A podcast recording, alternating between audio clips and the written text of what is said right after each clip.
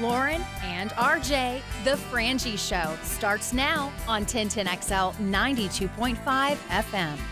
Hey, welcome in, guys, along for the ride on this Monday installment of the program. Our Monday is always brought to you by our friends at the Best Bet with three locations in town or in the area. Best Bet location, the newest one is St. Augustine. That is fantastic location. Also, uh, you can head to Best Bet Jacksonville on Monument Road and Best Bet Orange Park, which is uh, just off, just past over the Buckman on 17. Frangie and Carl, Carlion, Carlion, Uh, sure. Carlion, Frangie and Carlion, uh, Brooks and Saunders with you. Uh, Jags lose. Interesting day, 38 degrees. You were there. Kind of cold. I was. Kinda cool. Yeah.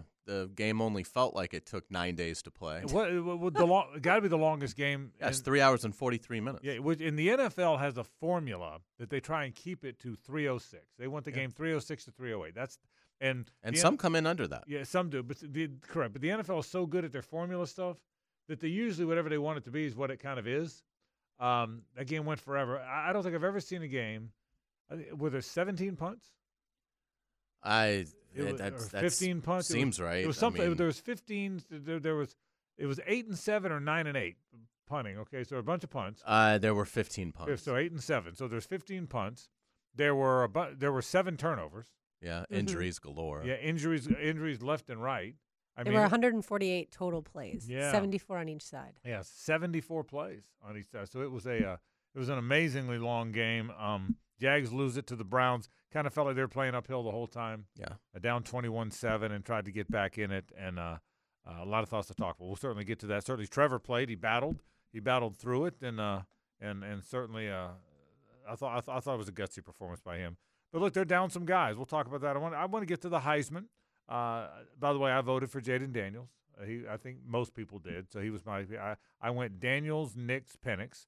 I thought about Jordan Travis just because he's from around here, but I didn't think my first three were the three I voted for. The three, uh, and I thought my first three were Jayden Daniels, Bo Nix, and Michael Penix. That I thought they were the first three. So, uh, so it was, it was it was the way it, it, finished up. Uh, Jayden Daniels, I want to get to him later on in the program as well. Uh, the latest Heisman winner. We'll talk about the portal uh, when guys start signing. Florida's got a new cornerback coach. We'll get to that. Uh, certainly, uh, uh, Ohtani. How about that? I mean, that's Frangie money right there. I guess mean, it is. is a lot of money. Hundred million Yeah. dollars. Yeah. By the way, do you see what it is after taxes? Uh, I'm going to go with $18. thirty-four million. wow. More than half's gone. Oh, yeah. Well, that's, yeah. I mean, that state will Yeah. So uh, rip your heart out. So, but how about how about that? And I and I see they're trying to trade for Glass now. I don't know if you saw the story. But they're trying. They're now the Dodgers are now trying to because they don't have enough good players. They're trying to trade. They think now that the Cubs are in it, but they think now he's going to lie and land in um in in Los Angeles. So Shohei will bat, what would you guess for them? Third? Well, probably second now. It would be third if they the old days. The best hitter in the old days hit third. Babe Ruth hit third, and Clemente and Aaron and Mays all hit third.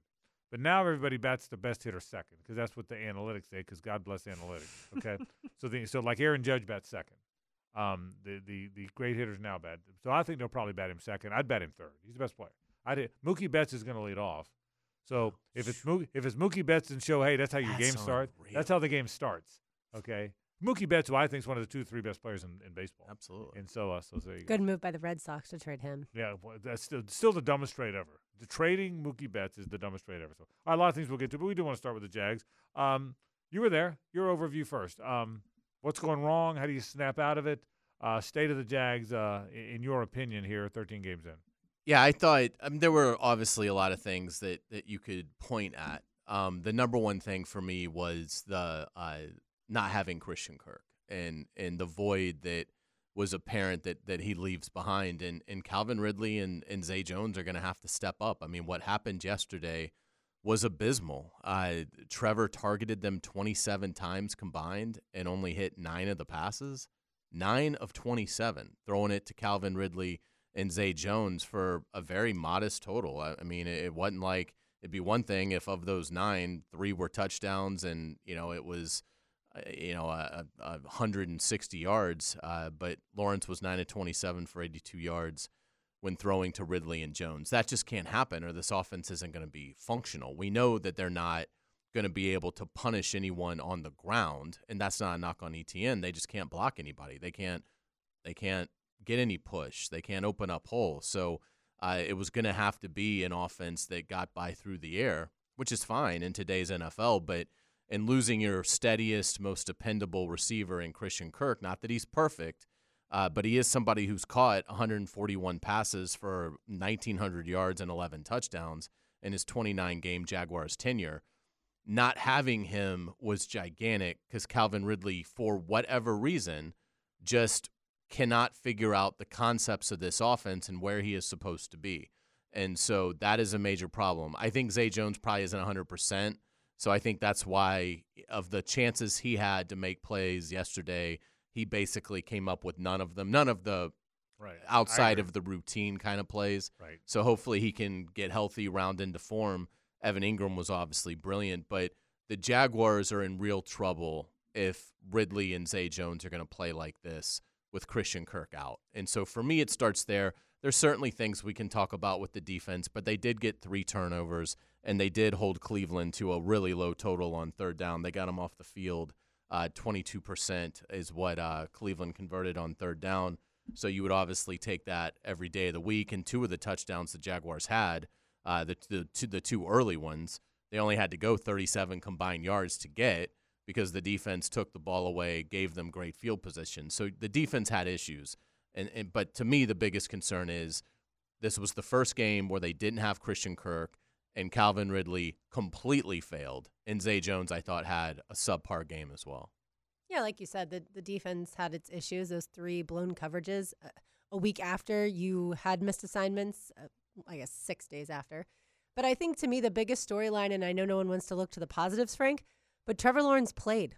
To me, we thought potentially his season was over on Monday Night Football. And to see him actually play in the game did he play super great? No, but that's okay. That means that he's going to play this Sunday night and hopefully the rest of the season. Yeah, he's a tough guy. I agree with that. He he played he played at a good level.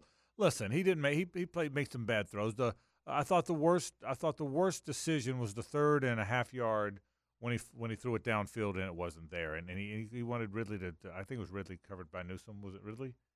Well, I think it was uh, Newsome picked it. I, anyway, I think he was trying maybe maybe trying to get a guy to win a high point ball. Right. I think so. But uh, the uh, but I think the receivers did let him down a little bit. I, I, I, Trevor's man, Trevor's Trevor's good boy. He he goes out there, never never whined about the injury, wasn't a drama queen about it.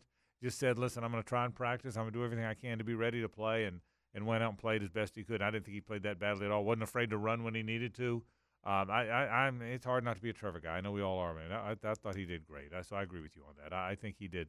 I think he did great. Well, so what went wrong? What's going wrong? I'm going to give you my overview on all of it. We'll talk a lot about the Jaguars. I'll tell you about Beer Bottle Gate. Um, uh, I told a little bit during the handoff. Did you know about Beer Bottle Gate? I did not until okay. I returned home. That is yeah. uh, that's scary. Yeah, I'll tell you about Beer Bottle Gate coming up in just a bit. Uh, we'll do that maybe at the bottom of the hour. Certainly talk about that. Uh, all around the NFL. I mean, who the NFL? Go figure, right? Go, I mean, yeah, that's why you shouldn't be panicking. Look, and, and I mean, I mean, take. come on, you're in first place for God's sakes. Yeah, so you know, people are out here like this team is four and nine. Yeah, you're in first place if you go three and one in your final four, which is a very reasonable task. Then you're gonna win the division. Yeah, you may not be the one seed, okay, and and but but let's let's keep in perspective where this team is. You don't want to be playing your best football in early December. They need to get healthy. You need to be playing your best ball in January. Uh, we'll take a break. Let's talk Jaguar football. That's how we'll kick off the program. Uh, best bet Monday. Love the best bet. $300 early bird high hands at Best Bet Orange Park every Saturday from 9 to 10. So much more going on there as well. Frank Frangie, Hayes Carline, Lauren Brooks, RJ Saunders. This is 1010XL and 92.5 FM. The Frangie Show, live from the Hastings Injury Law Firm Studios on 1010XL. Hit back with Hastings. Dropping, four man rush.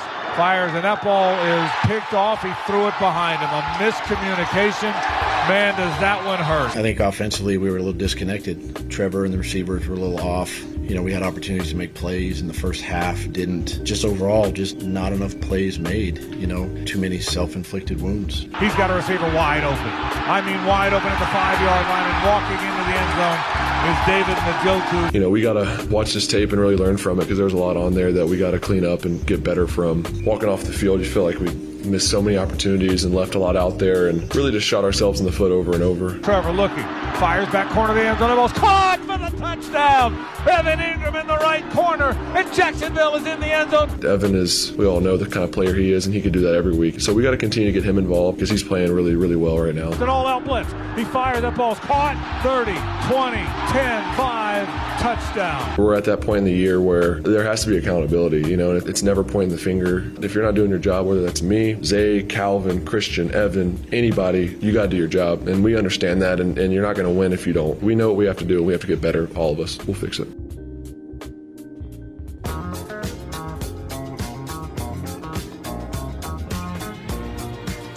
It's a Best Bet Monday on The Frangie Show with fantastic locations in Jacksonville, Orange Park, and now in St. Augustine. It's Best Bet. That's how it sounded yesterday in Cleveland Browns Stadium. Used to be called Progressive Insurance, by the way, but I think I thought that was interesting that they don't yeah, have yeah. Well, they had progress. It was Progressive Insurance forever. who also does the baseball. Yeah, and then they, I think it was Progressive. Anyway, so once they did- Guardians. once they didn't re-up them, oh, maybe I'm mixing it up. But they had somebody. Maybe Yeah. it wasn't Progressive, but they had Progressive somebody. now does the Guar- yeah, Guardians. They had somebody till about four years ago, and then Oh, they and now it's just so so they had it was called something. so it isn't some like integrity. We're never going to do No, it. they it's did it just for- they're just in between deals. That's what I think. Okay. They're- they're- From what I understand, it was called First Energy, that's what it was. It and was First, Energy was involved oh, in that's the that's the Haslam company that got Oh, into okay. the trouble. well, there you nuclear go. bribery, Right, right, Ohio right, right, nuclear right. bribery. Well, then So maybe it that's is why now it's no correct, longer yeah, First but, Energy. but it was First Energy is what it was. That's, That's exactly right. right. Um, so I, a lot of thoughts about the game, um, and the team, and the th- f- first of all, and I told I've told this story a few times today. a, a lot of people have seen me today and have said, "What happened, Frank? What happened? What happened?" Well, what happened is the NFL. What happened is the 49ers, who nobody debates are the best team in football, lost three games in a row. The Eagles, who were 10 and 1 coming off a Super Bowl appearance, have just gotten blown out two weeks in a row. The Bengals started 4 and 5. What happened is the NFL does this. A team that won seven out of eight games, which is very unusual, hit a wall and has lost two very close games. That's what happened. So, to Hayes' point a minute ago, don't panic too much. You're eight and five. You're in first place. You won seven out of eight. Now you've lost two close games, and both of those losses happened. You played both those games without Christian Kirk. One because he played one play. One he didn't play at all. You've got to overcome some injuries. You're also down to your four. It sounds like I'm making excuses. I'm going to get to a point here. You're down to your fourth left tackle. Nobody, nobody's any good at left tackle four. no one's good at left tackle two. Right, but they're really not good at left tackle Yeah. four. Cam Robinson gets hurt. So Walker Little gets hurt. Ezra Cleveland bounces out there and gets hurt. Blake Hance had to play, and Blake Hance did fine given given the, the- he was playing against one of the best players in football, in Myles Garrett. That's part of it. I think the defensive line's hurt. Foley Fatukasi was down and frankly hadn't played well when he was up. He's injured a little bit. DaVon Hamilton isn't himself yet. He's trying. He's not back there yet. They don't have Tyson Campbell. Uh, Tre Herndon, who's having a really good year as a nickel, is out. So I think part of it that's when that's why the NFL is what it is, and that's why you lose the games you lose uh, for those reasons. So I, th- I think one thing that happened is the NFL. Having said that, there are some concerns. I think they've lost their level of physicality. I think the one thing they're not is they're not physical. They're trying. They're not. They're not trying to play soft, but they've lost their level of physicality. When Jake Browning and 74-year-old Joe Flacco have that much time to throw, then then you're not physical. Josh Allen's doing all he can, but that's about it. The Travon Walker is, does not have many numbers. He's playing okay at times. The other guys, but when when Jake Browning and Joe Flacco have that kind of time to throw, that's a concern. The other thing is, I think teams are running on them. I, I just think they're not very physical. And the Jags are when the other guy's running and you're not. When the other guy's got a lot of time to throw and your guy doesn't, that means you're not physical. And I think finding physicality, I think there's two gigantic things. Number one, number one is they've got to refine their physicality. I, and by the way, I don't know how you do that. You know, it's not like you it's not like you you lift more weights on Tuesday than you did last week. It, it doesn't work like that. But I think they somehow, some way, got to find more physicality. I think that that's the thing, and maybe getting guys healthy. You got to play more physically. Just have to play more physically.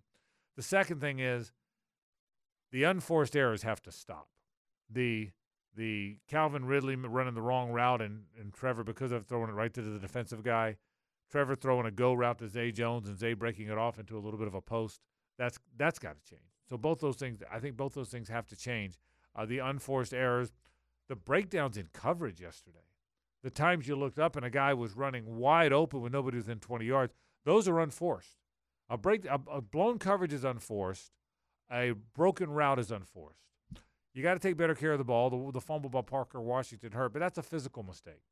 I think physicality somehow got to be more physical, and somehow you got to eliminate the mistakes. If you do that, the other pieces are still there. You're still eight and five and in first place.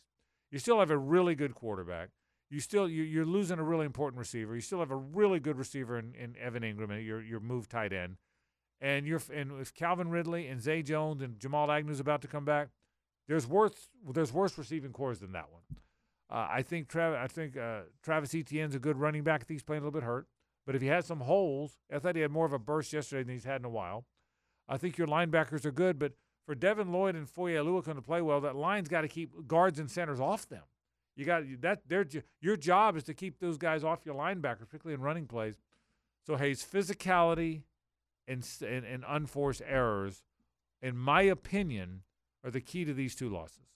Yeah, and the problem is the physicality aspect. They they can't fix on offense. I I just think that they're a finesse soft team. Um, not to say they're. I mean, obviously these guys are all incredibly tough. They're in the NFL, but uh, compared to most offensive lines, they just don't generate any push, and that's an interior thing. I mean, look, your center and right guard are the guys that you went to camp with, so uh, you know they haven't played particularly well. Now, you know, at right tackle, you've got a rookie, and and I think he's finding his form. Left tackle, left guard has been a you know a turnstile because of attrition, suspensions, you know everything really from from the first day but I don't think that's going to get much better. So they're going to have to work around that.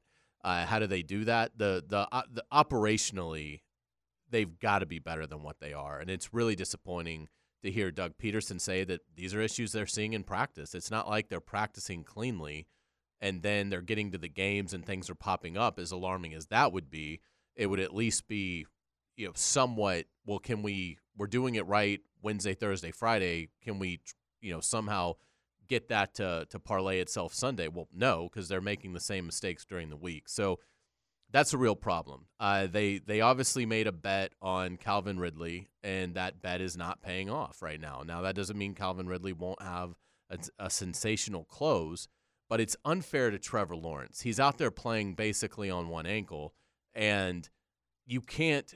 And he's obviously has to worry about will the protection hold up the last thing he needs to be thinking about is is my receiver running where he needs to be running? And Calvin Ridley has his head down on the interception. It, it, was one of the most inexplicable things I've, I've seen a receiver do this season in, in the NFL. I mean, he's not even remotely thinking the ball's coming his way. And if you score there, it's a tie game and you've got the momentum. Instead, you give it right back to Cleveland. And, you know, it's just Doug's got to emphasize, and he will, that look, guys, this is it. There, there's there's a lot of teams out there right now that would love to be at eight and five and leading their division. You're you're going to make the tournament. I mean, we've got we got to hit the gas now, but we're this is it. We have four games left, and then the tournament begins. So whatever anything you're holding back, let it go because we have to be full throttle now from here until the end of this thing. And uh, and it's got to start now. It's got to start Sunday night against the Ravens. And I, I just I think operationally they can be better. Calvin Ridley can be better. And if and if he locks in more, then I have confidence he can be productive. But it's just you can't have Trevor Lawrence wondering where is he going to be this deep into the season. It's inexcusable. Uh, Zay Jones, I'm willing to give more of the benefit of the doubt to because I think with Zay, it's more he's probably not close to 100%, but he's trying to play through it. And in losing that little half a step in the explosion, you're seeing it. You're seeing an above average player look average because he's not 100%. Because Zay Jones isn't a star, but he's a he's a he's a above average receiver in this league. And you know, and then defensively, I, I think that's all about health. You know, if they can get Tyson Campbell, Tre Herndon, who hopefully will clear protocol and be back this week. I, you know, you hope Andre Cisco isn't out too long. Uh, if DaVon Hamilton, Fatukasi can round back into form, to me that's health. If they if that happens defensively, I think they can be okay. Uh, Stefanski just destroyed Mike Caldwell yesterday schematically. I mean, that's what that was. Uh, that was one. That was a young defensive coordinator getting just dissected by a, a really good offensive coach. Because uh, again, it came down to three or four plays, but Cleveland won all of those plays because they fooled the Jaguars, and I think in in part uh, it was it was a coach fooling another coach, and so again, there are flaws, but there are flaws everywhere in this league, and I think now it's just up to which team that's that's in position, which team is going to find the higher level. And for the Jaguars, I don't think that's going to be physically because I don't know that that's there. But from a execution standpoint and from a schematic standpoint and from an awareness standpoint, that is all in their control. And that is where they've got to go seize the moment, win this division, hope to get the best seed you can, and then get hot in the tournament. You mentioned one name, Frank, and Jamal Agnew. I think they are missing him desperately because he's able to spark the team. He's an electric returner. Parker Washington's doing his very best, but he's obviously not nearly as seasoned as Jamal. And so those moments when the game's momentum can turn, Jamal's not there to be able to help the team. And so, and obviously the Cleveland punter was really good too. But I think Jamal Agnew coming back will be a tremendous help. But yeah, I think if you look at a big picture, they missed on key pieces on the offensive line and they missed on the pass rush, which we focused way more on pass rush all offseason. We probably needed to focus more on the offensive line. But pass rush isn't where it needs to be. That yeah. that's the bottom line. And the offensive line isn't playing well enough at all. The point about Agnew is a good one because they're not an explosive team, but he's an explosive player. And even if he in, in the course of a game, Hayes, what would Jamal Agnew's probably going to touch it? Let, us take kickoffs out because all kickoffs seem to be touchbacks now, so maybe right. one or two. So let's say there's an average game, four punt returns, maybe two kick returns, or maybe one. Let's say one that he, that's not a touchback. That's five. A couple gadget plays seven, eight times a game, nine maybe.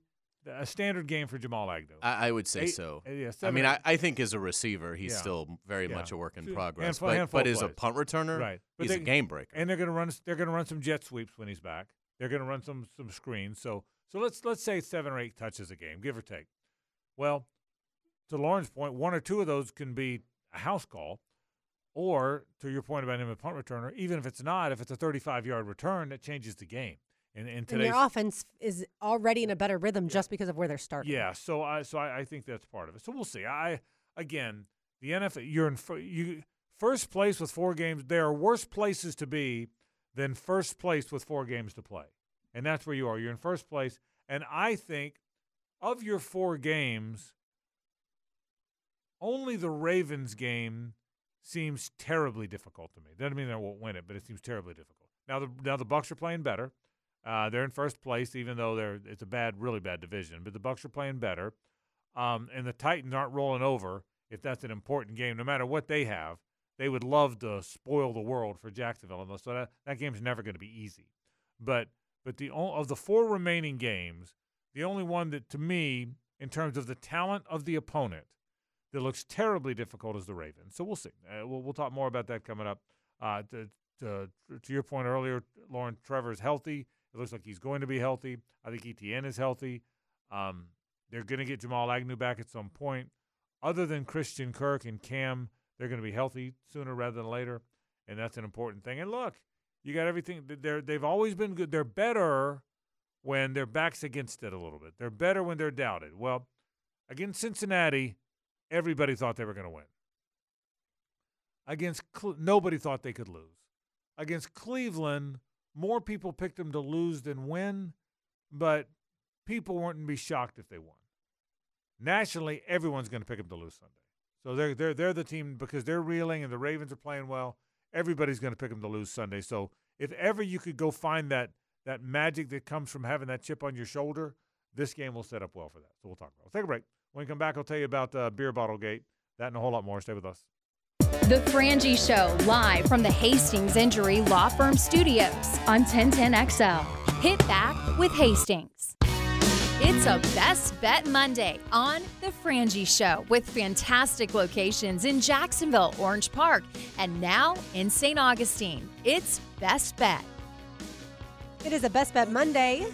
The 12 Days of Christmas kicks off this week at Best Bet Jacksonville from tomorrow through December 23rd. High hands every hour, increasing daily from $1,200 up to $2,300. So make sure you make it by Best Bet Jacksonville. Again, 12 Days of Christmas starts tomorrow. Frank Frangie, Hayes Carlin, RJ Saunders. I'm Lauren Brooks. All right, Frank, you've made us wait long enough. If people miss the handoff with XL Primetime, something happened to you that's never happened to you before at a football game. So we're we're the the broadcast booth is it's a great booth by the way, right on the 50 yard line, maybe the 45. It's open, big open front in the booth. They may need to change that. Yeah, and so the fans are right, like right there. New England's like that too. The fans, you can almost reach out and touch them on the head. Okay, so they're right in front of you, right below you, and um, they're really close. Well, the Cleveland fans were letting us have it. They, they were turning around, shooting us the bird, yelling at us, "F this, F that." And we're, you know, we, we, it's not our first rodeo. We've seen fans before. We're trying to call the game, and we're looking back at them. So, and but I mean, they're really laying it. I, I don't know if they thought we were coaches, that they knew we were broadcast. We all had Jaguar gear on, Mhm. you know, so we're all wearing our gear, and so we're doing the game. I'm in the far left part of the press box. Okay, so I'm in the far of the broadcast booth. I'm, it's me, Pat Kavanaugh, who does stats, Boselli, and Lageman. So Jeff's on the far right. I'm on the far left. Dave DeCandis, um, Joe Fortunato, Steve Shotola are behind us in, a, in the, on the second level, r- kind of running the broadcast. So I'm looking to my left because the play I, we're probably on the 45 on the right 45. So I'm looking to the left. At one point, they're they're they're jawing and yelling. They, you probably heard on the broadcast they're banging the side of the the side of the booth. It was banging one of the walls, the metal walls. So I feel this like it almost felt like a little drizzle, like like I felt like I felt like a little like almost like is it raining in the booth? Is there a leak in the booth? Maybe a leak. And the minute I just for a second, then I hear bam, and look up, and someone had thrown a beer bottle at us into the broadcast booth, and it hit the wall. I didn't see it. I heard it. I, I just heard. The, I felt a little like almost like a drizzle on my head, like like do, we have a leak in the booth? And then bam. Turns out it was a bottle. I never saw it. but been, I don't know if it was a plastic bottle, or it was a metal bottle. It was a bottle full of beer. They fired a bottle. So, so, and I, we, we, it was on the broadcast for people that heard the people that were listening to the radio broadcast heard logs talking about it. When did this happen? What, what second the half, sometime Okay, in the second quarter. half. Yeah. So, so now look, we immediately got security, and But you're kind of busy. Like, how does that happen? well, we have a bunch of people in the booth. So Okay. one of the one of the people, um, John Deneen back there, he's uh, down on our level too. I forgot John. So somebody went back and anyway called. I think we called the person that runs the press box. okay. That person came in, took a picture of the person. We knew who, they knew who it was. This person probably has been, I think, has been in trouble before. they get security. Next thing you know, security takes them out of there. But I'm telling you, before that, this guy's jawing back and forth with Lageman. And let me just tell you this: that guy didn't want logs coming out of that booth. The the, the best thing that ever happened to that guy, the the best thing that was not that logs was coming out of the booth, but but I mean Jeff even said on the broadcast, he said that guy's missing about four or five teeth. He's going to be missing a few more in a minute. Okay, I mean this is on the broadcast, and I'm just telling you. Could he have gotten out and like gotten to yeah. the Oh, fan? Oh yeah, oh yeah, oh Yeah. I mean, so again- he again- showed some again, restraint. Yeah, we're not gonna. You're right. We're the broadcasters. We're not gonna get in a fight with fans. But the but the point I'm I'm so I'm, I'm saying jokingly a little bit, but I will tell you that guy didn't want logs coming. Uh, let me just tell you, buddy, buddy with missing teeth, Cleveland fan with missing teeth. The best thing that happened to you, if logs was going to come out of there, is that cop getting you out of there first. I'm just telling you, he didn't want. I, mean, I saw the look on. Lo- I'm telling. I saw the look on Jeff's face, and I mean, I kept and he, Jeff's looking down at the guy. Jeff's got about that half grin. And that guy's talking and jawing, jawing, and I'm thinking, I've seen that before. I I've been in the bars before where the one the guy that's about to get his ass kicked is John, John, John, and the guy that's about to do the ass kicking is just looking there with that little half little grin, you know. And so so there it was. So got the guy out of there. So my first time I can tell you, first time I've ever called a game where a beer came flying into the booth. Joe Fortunato told me I never saw it. Joe said, Frank, it was about literally an inch from your head. He said when it flew by your head, it was literally, literally an inch from your head when it when it flew by. How far away was the guy that threw it? Twenty feet. Ooh. Okay, so, Yeah. so you guys knew right away who'd thrown it. Yeah, yeah. Well, I said I, they did. I, again, Okay. I, I wasn't watching it as closely, but some of You the, had the ball, not the beer. yeah, I had the ball, not the beer. But some of them, some of them did. But they they knew. And again, the, the the Cleveland press people came right in there, took pictures, got him. The security got that guy out of there in in, in, in short order. Now, there's a bunch of other ones were jawing too, but this is the guy that got out of there. So yeah, first first time ever, beer bottle flying into the booth during while calling an, a National Football League game. I'm guessing it wasn't glass because I don't think they sell glass Yeah, yeah, bottles and in I- NFL stadiums. And, And, also, and you would have heard a a sh- and I don't remember a shatter. Yeah. And I don't think, and, and I don't, and again, I never, I literally. But 20 never- feet away, I think that would have hurt. Yeah, well, Absolutely. You might have been in the concussion protocol. You certainly heard it. I can tell you, it heard it louder than you know. Yeah. I mean, and so so so there's that. And again, I and I don't know who else. If it came by, Dave Dave DeCandis stands right behind me, Mhm. like right behind me. So if it, I mean, like he's he's and John Deneen is almost right. He's just to my right behind me. So if it almost Joe's Joe said I'm the one that it came closest to hitting, but it had to go right by their heads too. They're both standing, by the way. We sit, and I, I had kind of like a high top city stool, and so it went right. So it went, went flying right by. I'm telling you, that's what you get. That's what you get in Cleveland. You're in Cleveland, for God's sake, Carlyle. Cleveland. Yeah, that's uh, that's. I'm glad you guys are okay. Yeah. that, that's. It is. It is it an was more odd. funny. Than, I'd love to say it was dangerous, as it was, but I think the way we looked at it was more funny. That we're really sitting at a at a football game, and someone someone's enough of a dumbass to throw a beer bottle into a into a broadcast. booth. Right. It- How it's- dumb are you? But it is. It is an odd. The press box is set up oddly there Yeah. in terms of how close you are to the Yeah, 'cause fans. you now, know, you're in the box. You were and- you were down, but a it was bit. closed. Yeah. like so. Right. Uh, you know, Fans so can't get you. yeah, we, we didn't have to worry about having anything thrown at us. But there was other things that were that were strange about Cleveland. Like in the lower section, they had like just steel chairs, like and like loose steel chairs for like people to just like use to sit down in like the concourse area. So I'm I'm sitting there thinking, what NFL venue has eight steel chairs just sitting Ready up against the wall? Yeah, I mean, it just it just uh, was odd, but I'm glad you guys are okay. We survived it. Yeah. Now, Survive could, in advance, as Matt Hayes said. Could you can make it to the Baltimore game? could you sue Mr. Guy with less teeth than most people have? I would I- say that would be kind of frivolous Yeah, based on his, Yeah. his dental records. Yeah. I mean, you you might get the 1997 Dodge Dart. I don't know. I don't know how much it helped. I don't with 364,000 miles on it. Right. But I don't. Uh, but the one Could you thing, sue the Haslams? yeah, the uh, but but the uh, but the f- one thing that did run through my mind, we're on the 50. So these seats were on the 50. I mean, the, b- these every one of these between the 40 and the 50 for sure. Halfway up, they got to be the most expensive seats in the house, right? I mean, I don't know if they're clubs, but he but- chose between teeth and I guess that's, season that's my thought. tickets. Because I mean, wouldn't you think they're like really expensive tickets? And would these guys think, were, yeah. but these guys, by the way, were a bunch of loudmouths. All right. I mean, every stadium's got loud people, but usually the loud people aren't sitting right on the fifty. Right. Yeah, they're just they're not. And so these these were the people you wouldn't expect that would be sitting on the fifty. So there you go. So I got that going for me. It'll be interesting uh, if when you go back there next time if he's if he's back. I'm telling you. I Could don't- they close it in? I- I'm- the, uh, They should we- put uh, in uh, in all honesty, Yeah. they should put something up yeah, you to don't you- protect yeah, that. you whether Right. they want to call a, a, game, screen you don't or want it- something, you- right? You don't want it enclosed to call a game, but some sort of a barrier. something. But I, uh, Particularly since you're so close, because Yeah. like at most stadiums, it just wouldn't matter. Yeah. I mean, it, you're almost you're almost so disconnected Right. from the fans that you don't even really see other than the other side of the stadium. yeah, but I'm sitting there watching these guys, and they're jawing, and, and it's me, Kavanaugh, Patrick Kavanaugh, who's our, our stats guy and, and, and runs the department, and Tony Boselli and Jeff Lageman to the right. And these guys are closer to them than me. They're they're on there for whatever reason. The loudmouth guys are close to them. I'm thinking, uh, I don't know how many you've had, bruh, but one of those guys is six seven, probably two sixty now. Probably two thirty now. Yeah, right. The other guy, I think he's 260, and the other guy is 6'6", 235, Whew. and both in great shape still. Okay, I don't really think you want that. Okay, I mean, and again, it, I'm, I'm joking. It wasn't coming to that, but I'm still thinking. That would be just so fantastic would if it did. I'm telling. Tony was kind of laughing. He's kind of half, you know, half, half paying attention to the game, half paying attention to those guys. But Logs was locked in, and Logs, God bless, God bless you. I love Logs. He was freaking awesome. So The real X factor in that brawl Yeah. would be Deneen. Yeah, no question.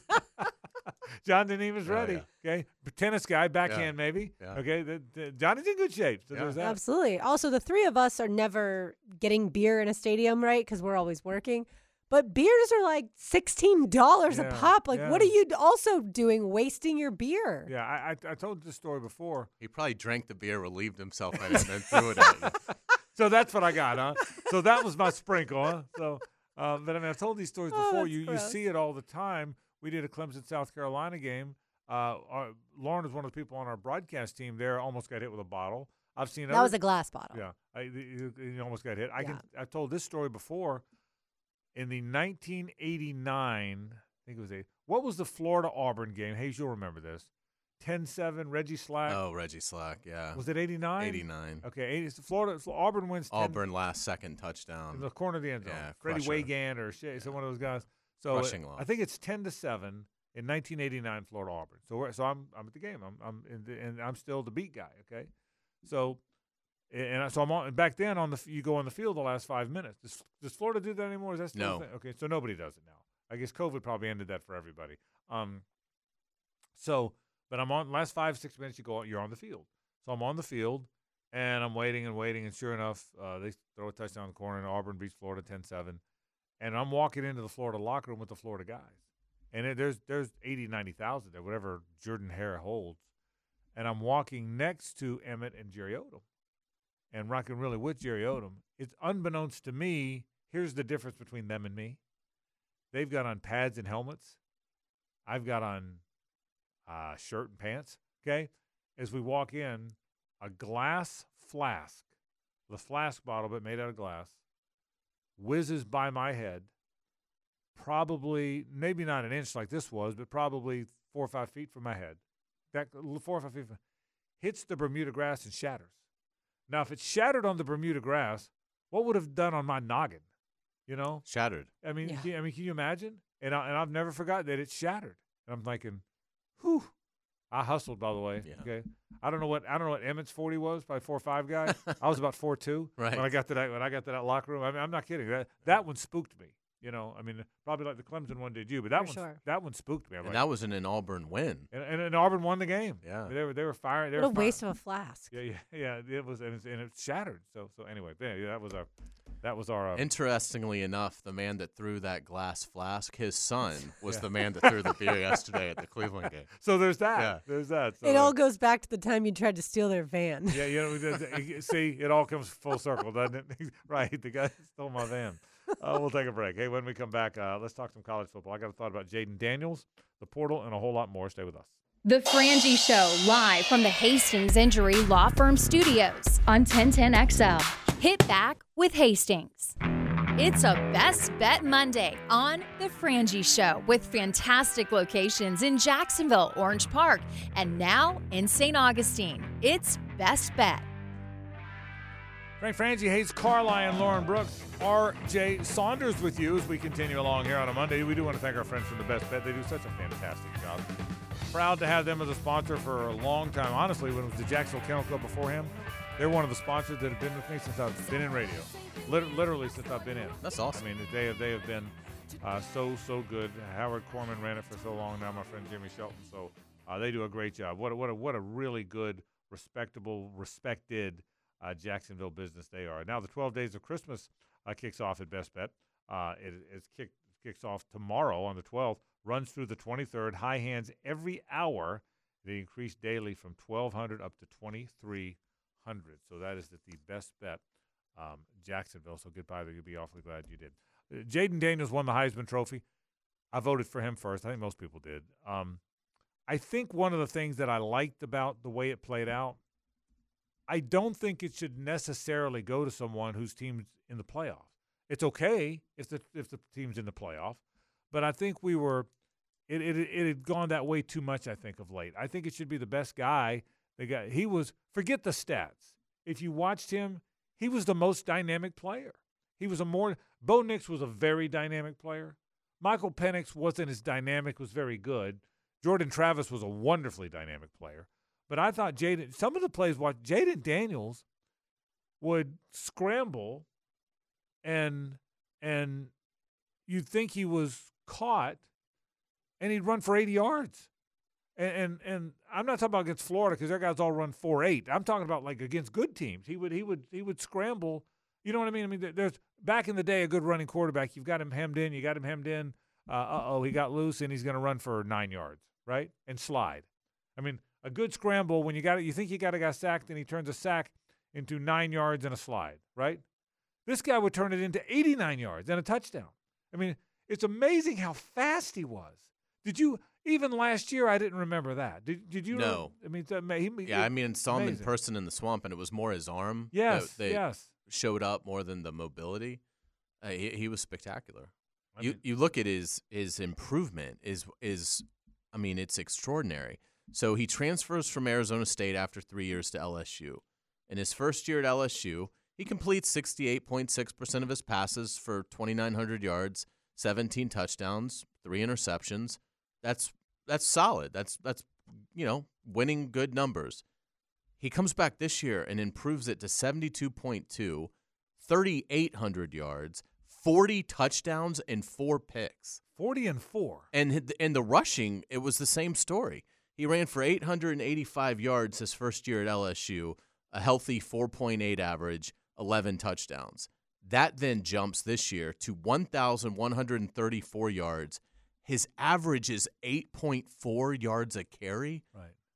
in a in a college s- setup where sacks count against you in rushing, 8.4 a carry and 10 touchdowns, it was extraordinary.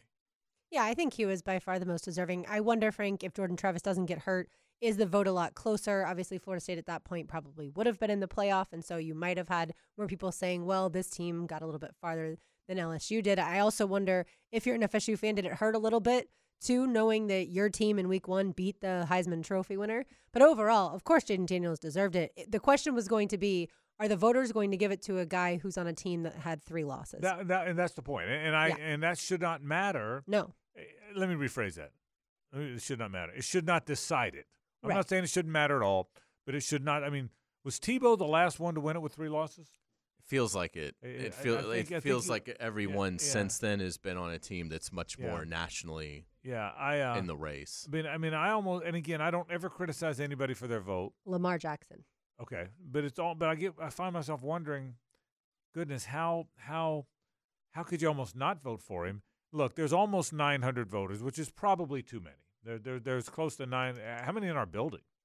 Joe, Matt, Rick, me, Dan. Is Dan Dan's a voter? It's- Mhm. There's five. There's five in our building. Yeah, you know. I knew D Rock and I were laughing about it yesterday Yeah. because he's still a, he covered Florida Yeah. obviously for many many years. Yeah. Uh, he still votes on the Heisman. Yeah. but he's been covering. This is his eleventh year on the Jags beat. Yeah. Right, because right. we joined the Yeah, same yeah. time. So so Seems like if you don't cover college football, maybe don't Yeah. vote. But yeah, but but I but still there just but that's okay. The regionality of it, I think, is is why you get a variety of votes and why you can't load up the, the the the ballot box, I suppose. But I'm trying to think if anybody was as more more dynamic a player than the rest of the rest of the uh, candidates. The gap between how dynamic he is and the candidate is more than Jayden Daniels in a long time. I mean, I mean, Yeah. he, he, I mean, he, there was a, Well- and again, and again, Bo Nix is a very dynamic player, very, very dynamic. Sure. But, but I can't imagine that, that, that anybody would think J- Jayden Daniels wasn't the best choice. I mean, I think it's one of the best statistical years we've had in college football. It's not going to Yeah, be remembered like Read- read- that. give me, give me passing yards, just passing yards. So he threw for like 3,900 Okay. yards and 40 touchdowns with just four picks. Forty but- and four, but- is, a passer. and then to run for 1,100 yards rushed for and 10 touchdowns. Okay. I I mean, mean, so in- again, in the SEC, he passed playing Florida State out of conference. Yeah. essentially passed for four, ran for one, 40 touchdowns and four picks. You're right. Th- th- It's hard to. There haven't been many guys that have topped that. No, and and again, in the losses that Jayden Daniels suffered, Florida State scored 45, Ole Miss scored 55, and Alabama scored 42. So in the three losses, you're looking at about an average of the opponent scored like 46 points.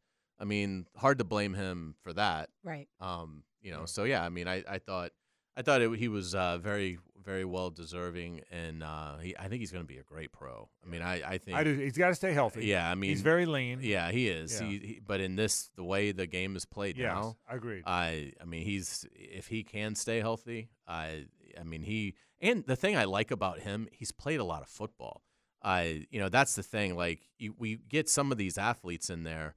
Uh, you know, Anthony Richardson springs to mind. He just hadn't really played a lot of football. Uh, Jayden Daniels has thrown 1,438 passes as a collegiate. That is a ton. I mean, he he's thrown for 12,749 yards in his career. So he has seen a lot. And to me that that really helps separate prospects in terms of their translating to the NFL game. So I mean, he's somebody that I, I, I absolutely think would I would I take him first overall? No, I would take Caleb Williams.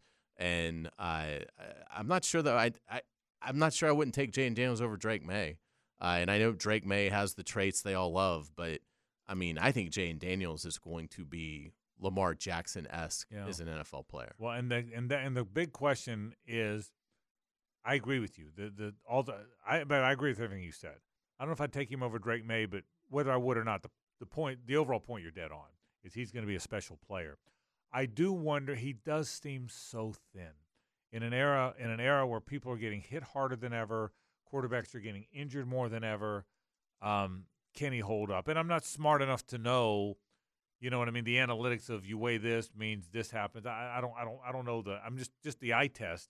He just seems so lean, and that's a league of big people, man. That's a league of big, fast, fast people. But if you run by him and you don't get tackled, you're likelier to stay Well, healthy. If you I run mean, by him every time, Right. Yeah, I mean, so- his speed is, is is crazy. I think he would come into the league honestly as a better passer than Lamar. I, I think that part he's he's really edging Lamar out Yeah. at this point. But uh, I also wonder if Marvin Harrison Jr. had a better quarterback all season long, how much better would his numbers have looked? And and I'm not saying a receiver deserves it over Yeah. the quarterback, he's but a really good player. it does. He's yeah, it doesn't help when McCord's not as Yeah, good. he is going to be a great. I mean, he is going to be just an unbelievably, unbelievably great pro. So, so we'll see what winds up happening. Let's take a break. When we come back, I want to talk about some NFL. Do we have a uh, Skyway Sky Skylight Elite? Sky. Let me do it again. Skylife Elite. Yeah. coming up. We do a take flight moment. This one is a little unique for us. It's uh I'll give you a little hint. It's a play that did not end up counting. Ooh. People probably know what it is, but you know what? Uh, you'll hear you'll hear all about it right after this. The Frangie Show, live from the Hastings Injury Law Firm Studios on 1010XL. Hit back with Hastings. Doors, please. Time now for the Skylife Elite Take Flight Moment of the Week. Skylife Elite, North Florida's premier private air charter. Here they come again. There's a flag down at the line of scrimmage as the pass is to an open Travis Kelce, who flings it back over to Toney. My goodness, this is going for a touchdown.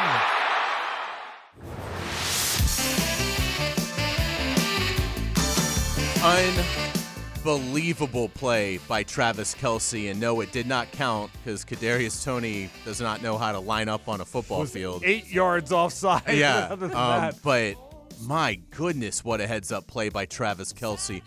And one of the prettiest haven't seen it. I passes that you'll it, see. by. Oh, you're, you're I'll- gonna. I'll- I'll see- I haven't- yeah, seen it. It is so Kelce catches the ball. It's pretty. It was like I want to say third and fifteen. Kelce catches the ball and breaks a tackle and is running, and and three Bills defenders obviously converge on him. Well, he sees it, and so he has the presence of mind to look to his left, and he just throws this beautiful spiral on the run, uh, probably about 25 yards to to Toney, and it's a perfect legal lateral. And Toney, as soon as Toney catches it, there's no one within 15 yards of him. He he strolls into the end zone. Uh, the only problem is he was lined up off sides, but it was such a pretty play that uh, I I wanted to uh, to to bring it up for our take flight moment again. Skylife Elite, give our friends a call if you're tired of canceled flights, unruly passengers, and layovers. Consider private air charters for your next adventure. Uh, give them a call 490-9332. Go to flyskylife.com. You can also find them on Instagram. Were you getting a tour tomorrow? We are. We're you excited? I want to know if we can take take it for a little ride. That'd be sweet. I mean, not nothing fat. Just like let's Yeah. go to Vegas Yeah. and back. Lunch in Vegas, and then we'll come back we'll, and do yeah, the we'll show. make the show. We'll Yeah. the show in time. So Yeah, yeah, we are. We, we are. Hayes and I are going to go see our friends at Skylife Elite. Just I want. I really. I have not used them yet, but I really want to see the operation Yeah. and see the planes, and I'm really excited about that. But it's a. It's Hayes always tells you about that, and I agree with him. It's harder and harder and harder to fly commercial, and and listen, it may not be affordable for everybody, but you'll find out it's way more affordable than you thought. Absolutely. I think you'll find out. You'll find out flying, chartering a plane is not just for the super super rich people anymore. Particularly if you're going with like if it's you and, and some friends, if, Right. if it's a a family of trip, going, golf yeah, trip, if you're whatever, if, right. if you if you're going with four or five buddies, you know, or, or relatives, I mean, it it is ideal. So anyway, uh, it's uh, it's it's going to be a lot of fun to to see them tomorrow, and and just an unbelievable play, which led to so many different Right. storylines. Mahomes' tantrum. Uh, was it? Should they have called it? Uh, are the Chiefs in trouble? What do you do with Kadarius Toney? What a win for the Bills! I mean, that was one of those games that the storylines were just galore uh, coming out of that one. Uh, just uh, an unbelievable, and it would have been one of the greatest finishes that we've ever seen to a football game uh, had Toney been lined up correctly. Right. Uh, because it was it was one of the greatest plays I've ever seen Travis Kelce make, in what will obviously be a first ballot Hall of Fame career. And I will tell you, it's uh, it is a microcosm. The game is of how NFL-ish this year's NFL is. I mean, San Francisco lost three games in a row. Now they're the best. When when has the best team in any one year ever lost three games in a row? Think about that. Yeah. The Eagles started ten and one, the only team to do that after going to the Super Bowl last year, and then have just gotten blasted two games in a row after being ten and one. The Lions look like they were really good. They're leaking all kind of oil. The Jags win seven out of eight, and it looks like they've got a really good team. I think they do, by the way. But then they lose two games and have an, uh, two games into the AFC North, and now one more AFC North game. Who maybe the best of all three is the best of all three of them. I mean, if you it, Buffalo, we all loved Buffalo. Then Buffalo would all of a sudden you looked up and they were terrible, and then all of a sudden they win a huge, huge game against the Chiefs, and finally the Chiefs are the ultimate. I thought they were Patriots good. When the Patriot, when the when the Belichick Brady Patriots were in their prime, honestly, it was them and everybody else. They, they had their own level. They- I thought there was if you if you broke it down by by levels or tiers, if you broke it down by tiers, they were on the first tier during that stretch all by themselves. I really believe that. They had, they had and then everybody else. Then there would be two through five or whatever the Cowboys and the Steelers or the Colts or whoever were in the next. Um, and now the Chiefs are not very good. I mean, they're they're I mean they're they're certain. I shouldn't say not very good, but the Chiefs are Not very good for what we've come to expect. a shadow of what you be. expected them to be. yeah, I and, mean, and and and I uh and uh, let's start with the Chiefs. What's the problem in your opinion? they they have a really bad receiving core. I mean, that, they, they just never that never got fixed, I, did it? I think it's they it's- lost too many. Yeah, they and and and I think that you know they put they drafted Skyy Moore high. He hasn't worked out. I do like uh, Rice, the rookie. I think you know he will in time be a, a really impactful player, and, and he's playing well. But it's not you know it's not what they need. I mean, Kelce's obviously fantastic, but it's the receiving core. I mean, Kadarius Toney is. I mean, just he's become just a terrible player, and so I mean it's it's hard to even really rationalize why they would continue to employ him. Uh, and you know, and, and so in, in looking at it, they've got some some guys that really can't run well uh, at that spot. So uh, you know, I, I think I think signing Jawaan Taylor was a big mistake. Mm-hmm. And so I, I just think that offensively, it started to catch up with them in terms of the talent that they have lost. And uh, you know, they drafted Clyde Edwards-Helaire in the first round. He's you know, he hasn't he hasn't worked out. Uh, you know, so I, I just I think in looking at it, it's it's starting Mahomes is great. No one would ever debate that. But the environment that he is in and what's around him is not as strong as it has been, and and, and it is affecting them. Defensively, they're better, but uh, offensively, they just he, I, there's very little I think that Mahomes can trust with with his receivers right now. I also think people thought losing Eric Bieniemy wouldn't be a big deal because Andy Reid's still there and Mahomes is still there. But Matt Nagy hasn't been as good of a play caller for them. Uh, Yeah. so uh, that's another big thing is the offense isn't nearly as effective and efficient as it has been in the past. So who? So let's assume. Let's. I think the conventional thinking today is San Francisco's the best team in the NFC, probably best team in the NFL, but for now, best team in the NFC. Dallas probably second. They're the, the those three teams. Those teams are ten and three, but the Eagles are leaking oil. But San Francisco the best team, and it might be San Francisco Dallas in the NFC Championship game. How about the heritage of that game? How about how about the throw? uh, That that's Dwight Clark in the back of the end zone, Can you it? imagine if Purdy hits Kittle? I mean, can you? I mean, isn't that the truth? Yeah. Isn't that the truth? So, um, So, uh, and and by the way, I'm not saying he's as good. He may win the MVP though. So don't don't. Frank's not saying he's as good as, but Brock Purdy is very Montana-ish. Yeah. Style of play, the way he plays. I mean, he's very. He, he really is. So And Dak Prescott might win the MVP. and he that- exactly right. He's playing. And he, by the way, and I did not think he was as good as he is. So He's, I, I, he's was- been phenomenal. I was among He's those who surprised me yeah, for I'm sure. wrong with it. But let's but let's say it's San Francisco best team. Okay, who's the best team in the AFC? I uh, suppose it's probably the Ravens today, with the Chiefs struggling, but it might not be. I don't see it, Who do, who who's the best team? It could be the Dolphins. And I don't see Good that. call. I, but it, but it, you're right though. You're right. The Dolphins are a team that would get. Yeah, maybe. Who, who if you had to pick one, best team in the AFC? I would probably still take Kansas City if if today I had to pick who's going to represent the AFC in the Super Bowl. I would I would bank on Andy Reid and, and his offensive mastermind, and obviously Patrick Mahomes to to figure it out.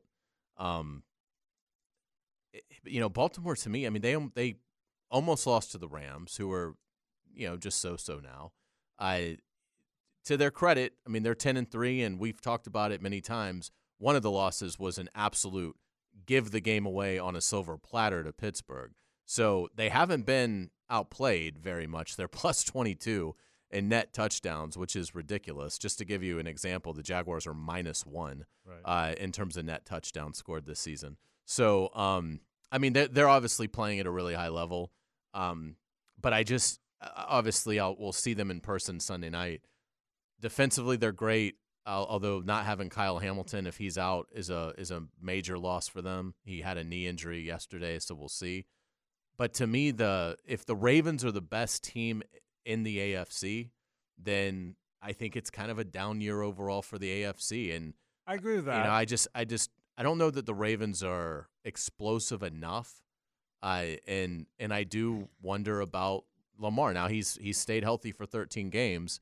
Can he stay healthy for four more and and be under center for Baltimore when they absolutely have to have him in the tournament? Well, in two years ago, no longer two two three years ago, this all the, the run started where the three teams to beat in the AFC were the Chiefs, the Bills, and the Bengals.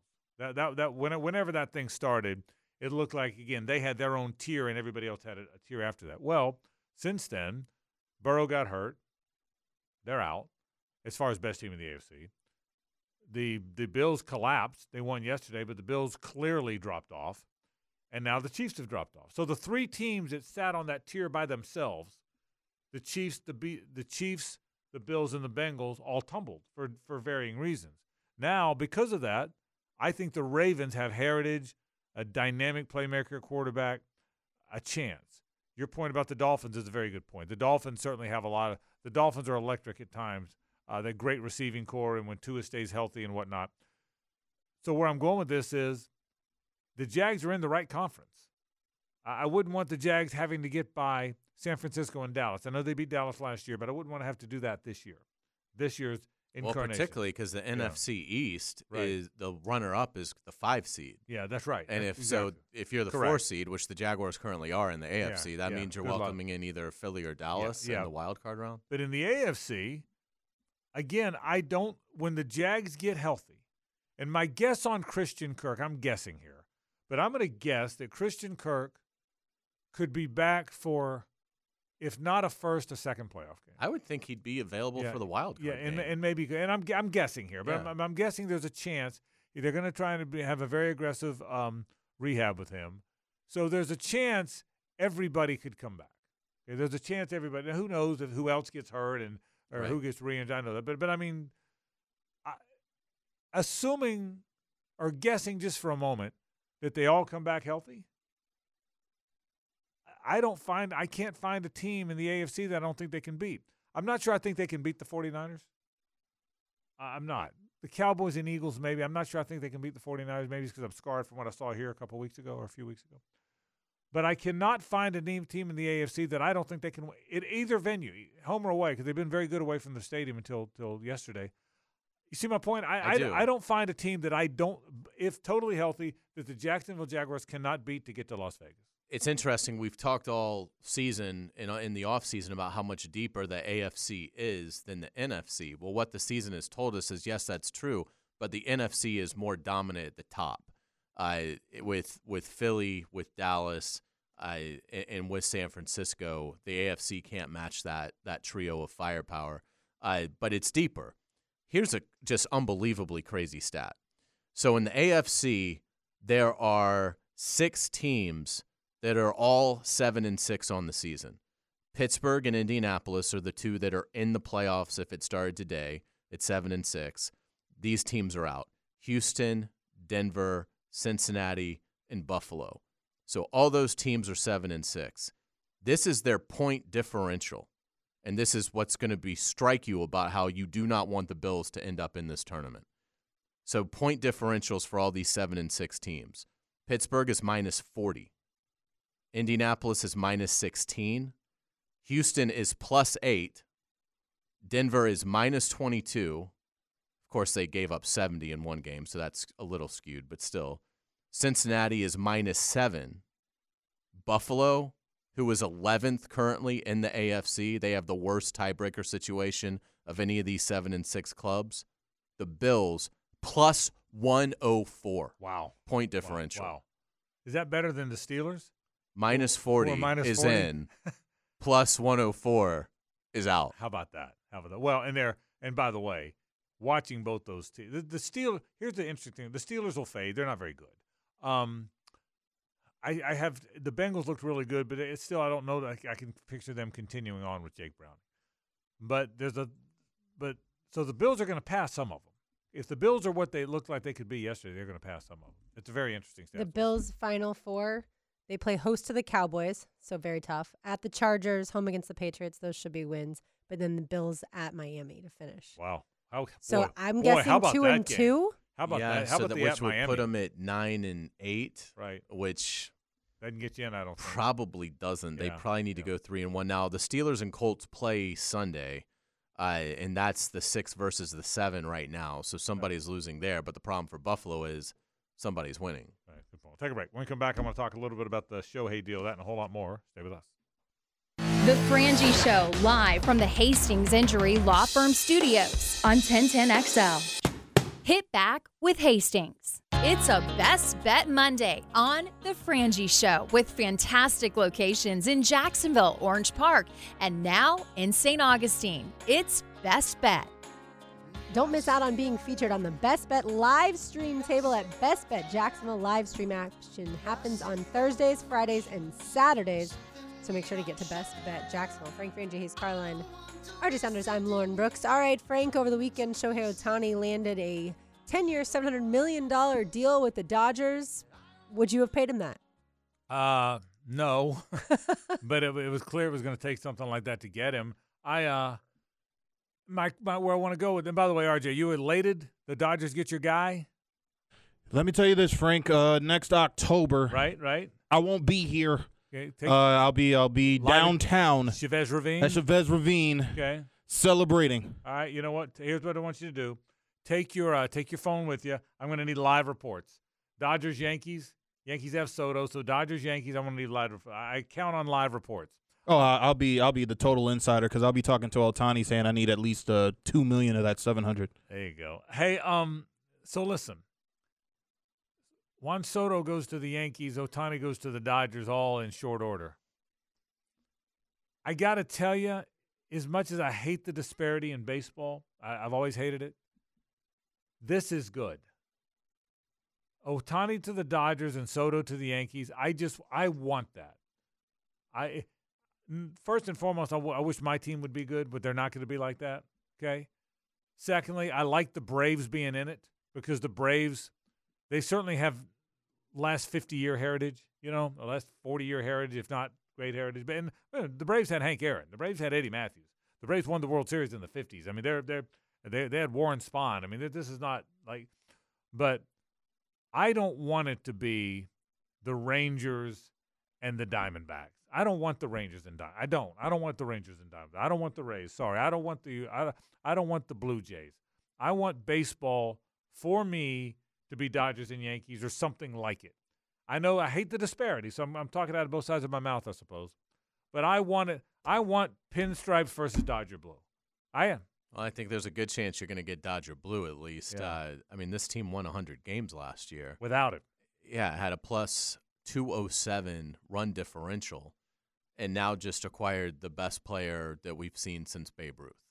So uh, now, obviously, he's not going to pitch next year, but I, I can only imagine what the Dodgers might be adding this. I mean, it's just it's it's it's remarkable, and yeah, how can you not tip your cap to them? You add a, a player. I mean, the word generational gets thrown around probably too often. Ohtani is even beyond generational. I mean, he's he's arguably he's the greatest talent to ever do this. I you know we've talked about comparing what he's doing in this era to comparing what Babe Ruth did in his. I, I mean, it, it's it's stunning. So is it a lot of money? Yeah, but don't make that back because how could you not go see Shohei Ohtani? They already sell out basically all their games anyway, but I I mean, I can't imagine the Dodgers aren't going to make money on this investment. And who knows how many titles they're going to win, but I'd put the over under on two and a half in terms of World Series championships that they'll win with Shohei. So I was talking to my family yesterday, and I said, I wonder if Trevor Lawrence will get more than this. And they were like, "S- more than 700 million? You know, that's crazy. Is it completely out of the realm of possibility? uh, you you you know this way better than I do. How does that? Who who makes the most?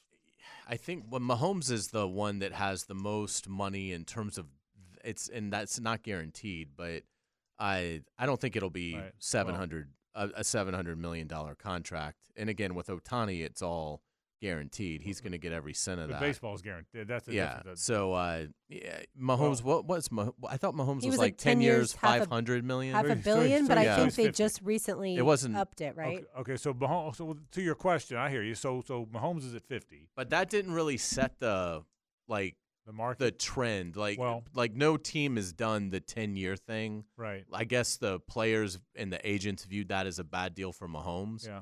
So I think the recent quarterback deals, like you know Hertz, Herbert, Burrow, are more in like the Right. four year range, Right. aren't they? I think four or five are. year. Well, let me let me let me ask you this. So anyway, Trevor will probably sign like a five year deal for two hundred and sixty million. You know, something like that. The uh. Herbert's was five years, 262 and a.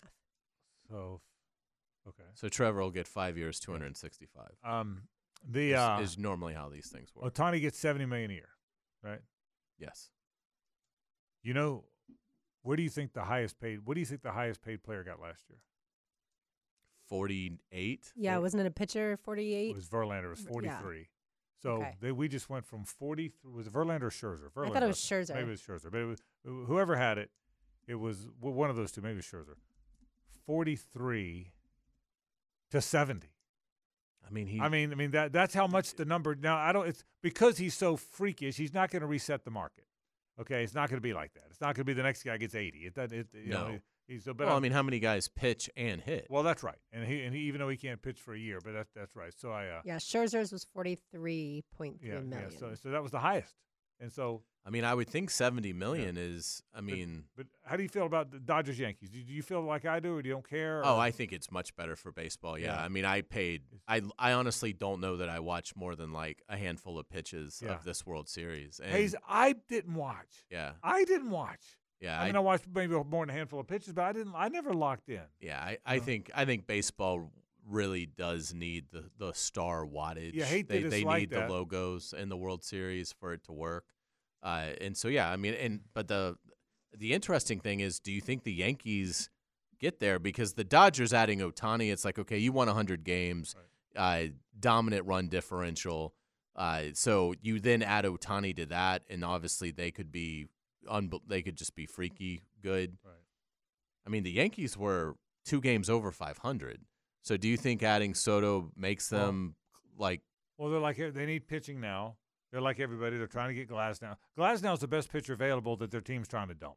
Of all the teams trying to salary dump, he's the best pitcher. So, uh, yeah, they they got work to do, and they and they've got way harder resistance. But look, if you, if you're Major League Baseball, I, I guarantee you Rob Manfred would sign up for it right now if you told him, "I'm not going to tell you who your American League team is. That's up to me. right, But I will I will you sign this today. We guarantee you the Dodgers are in the World Series with a healthy Shohei Ohtani. Absolutely. He would take it right now, Right not knowing who the American League team is. And I didn't care if it- Shohei went to necessarily the Dodgers. I knew he would go to a team that's going to spend a lot. But had he gone, Frank, to the Blue Jays, I still think that would have been better for Major League Baseball because it's an East Coast team and more people are going to watch. And the Blue Jays are making the postseason, whereas the Angels are not. Well, oh, you mean better than the Angels? Better. Blue oh Jays- yeah, Blue which Jays is would've better than the Angels. I agree. With yeah, that. I agree with that. As long as more better- people are watching. Not better than the Dodgers, no matter no, where the Dodgers no. are. But just yeah, saying, like, if it wasn't going to be yeah, I agree. the Dodgers the Yankees, like So- I, think any so- East Coast team is better. So again, I, I- I've got a small market team that I hope gets there one day. Who knows if they ever will? Again, but in the meantime, I'm not going to. Uh, so I'm such a hypocrite because I want, I want, I wish we had better parity and dis- disparity wasn't what it is. But I want the, I want the the Yankees Dodgers. I'm watching it. Pinstripes and Dodger blue. I'm watching. So we'll see. Hey, before we break, a couple things. Johnny O, join us in a minute. There are seven teams, by the way, in Major League Baseball right now with payrolls that are under seventy million. Un- yeah. Now we may be catching it at a time right. where But but even like the Pirates signed are like really. 54 now. Will probably come in around about 80. They're not going to come in at 120. Yeah. You know. So, so Right. So, so they will. Um, I want to thank all the people that participated in our toy drive on Friday. It was a magnificent toy drive. Uh, Hayes, you and I were talking about how much we enjoyed having Sarah. Oh, on. yeah. She she is wonderful. I mean, she she- She, really is. She's uh, so it was great having her on. So I want to thank uh, people that came by and spent the, took the time. It was a wonderful day. Thank you, Brett Hastings, uh, for putting it on every year. Uh, thank you to uh, Big Brothers and Big Sisters for letting us be a, a helper to that. So we certainly had a good time. We appreciate that. Um, I got a question for you. Do I get my carrot cake? Uh, the carrot cake has been eaten. I am deeply sorry. It's sorry. supposed to be a new carrot cake. I'm supposed oh, I'm there! I didn't hear about a new carrot cake. Well, yeah, you did. You were you were trying to stop the new cake. You put you you put on the kai. Did you kibosh my carrot I'm cake? saying I haven't been told a new carrot cake has been Okay. made. Did you have any of the carrot cake in Cleveland yesterday? no. I, I saw it there. They I, had I- it. No, because you know Yeah. why? Because apparently I'm too fat for carrot cake. Really? That's my that's my new hashtag. too fat for carrot cake. In fact, I'm going to start a I'm going to start a uh, uh, an alternate uh, an alternative band. Yeah. And that's going to be the name. I like it. okay. I mean, can you, You think guys of, are going places. Can you think of a better punk rock band name than Too Fat for Carrot Cake? No, I like that actually. So so we're sitting around. So I can tell the story. It's a great story. So we're sitting around after. And by the way, I'm trying to eat right because my wife, by the way, like she needed to. My wife, my wife, I, I outkicked the coverage like most of us do, as, as you guys all know. My wife's down like 25 pounds. She's like eating this health nut. She's eating perfect food. So like she wasn't enough better looking than me anyway. Okay, you talk about the gap. You talk about lapping the field. This is one of the great lappings of the field of all time. So so my wife, my wife's more beautiful than ever. But so we're we're having hanging out on um after after the toy drive and, and my buddy Tom's there and we're having a few beers and eating and Lauren's parents were so nice by the way. We have the, the two nicest parents ever. Her, her parents Thank are there. you. And um and, and so we're sitting there and Lauren's mom Seal, who's such a sweet lady, says she says, Hey, I heard you love carrot cake. And I said, My favorite dessert. And so she's talking about the cake. I'm kidding Lauren about not bringing me the carrot cake. And I said, Well, Lauren doesn't Lauren like doesn't like people to eat sugar, so she's like so she's kind of scowls at us. I'm kind of joking, half joking. And uh, so Seal goes, I'm gonna make you a carrot cake. And I said, She said, What do you like? Do you like the nuts on the top? Do you, she's so sweet. So I said, So I said, uh, I said, Yeah, make me a carrot cake. So Brooks over here has this scowl on her face, and she says, "I'm, I'm giving, I'm. This is a direct quote. Okay, she goes, she looks at her mom. She goes, "You can eat carrot cake because you're skinny." To her mom, I'm like, "What? Okay, you can eat carrot cake because you're skinny." So her mom, who's the sweetest person in the world, says, "Well, Frank's skinny." And Lauren goes, uh, no, he's not. So now I'm a fatty guy and I'm too fat for carrot cake. So what is the is there a weight limit for carrot cake? My question for you. No, I was going off of how you told me that your doctor told you sugar is the enemy Uh, and the devil, and you always true. say I have to try and cut back my sugar intake. So I was trying to be on Okay, team true. not as much sugar. You know what? Very and if she makes you an entire carrot cake, Very fair. it's hard not to eat the entire carrot cake. But cake. I'm about 208, okay? Ish. 210, 211. So I so so the best part of the line was Seal goes, Frank skinny, and Lauren goes, No, he's not.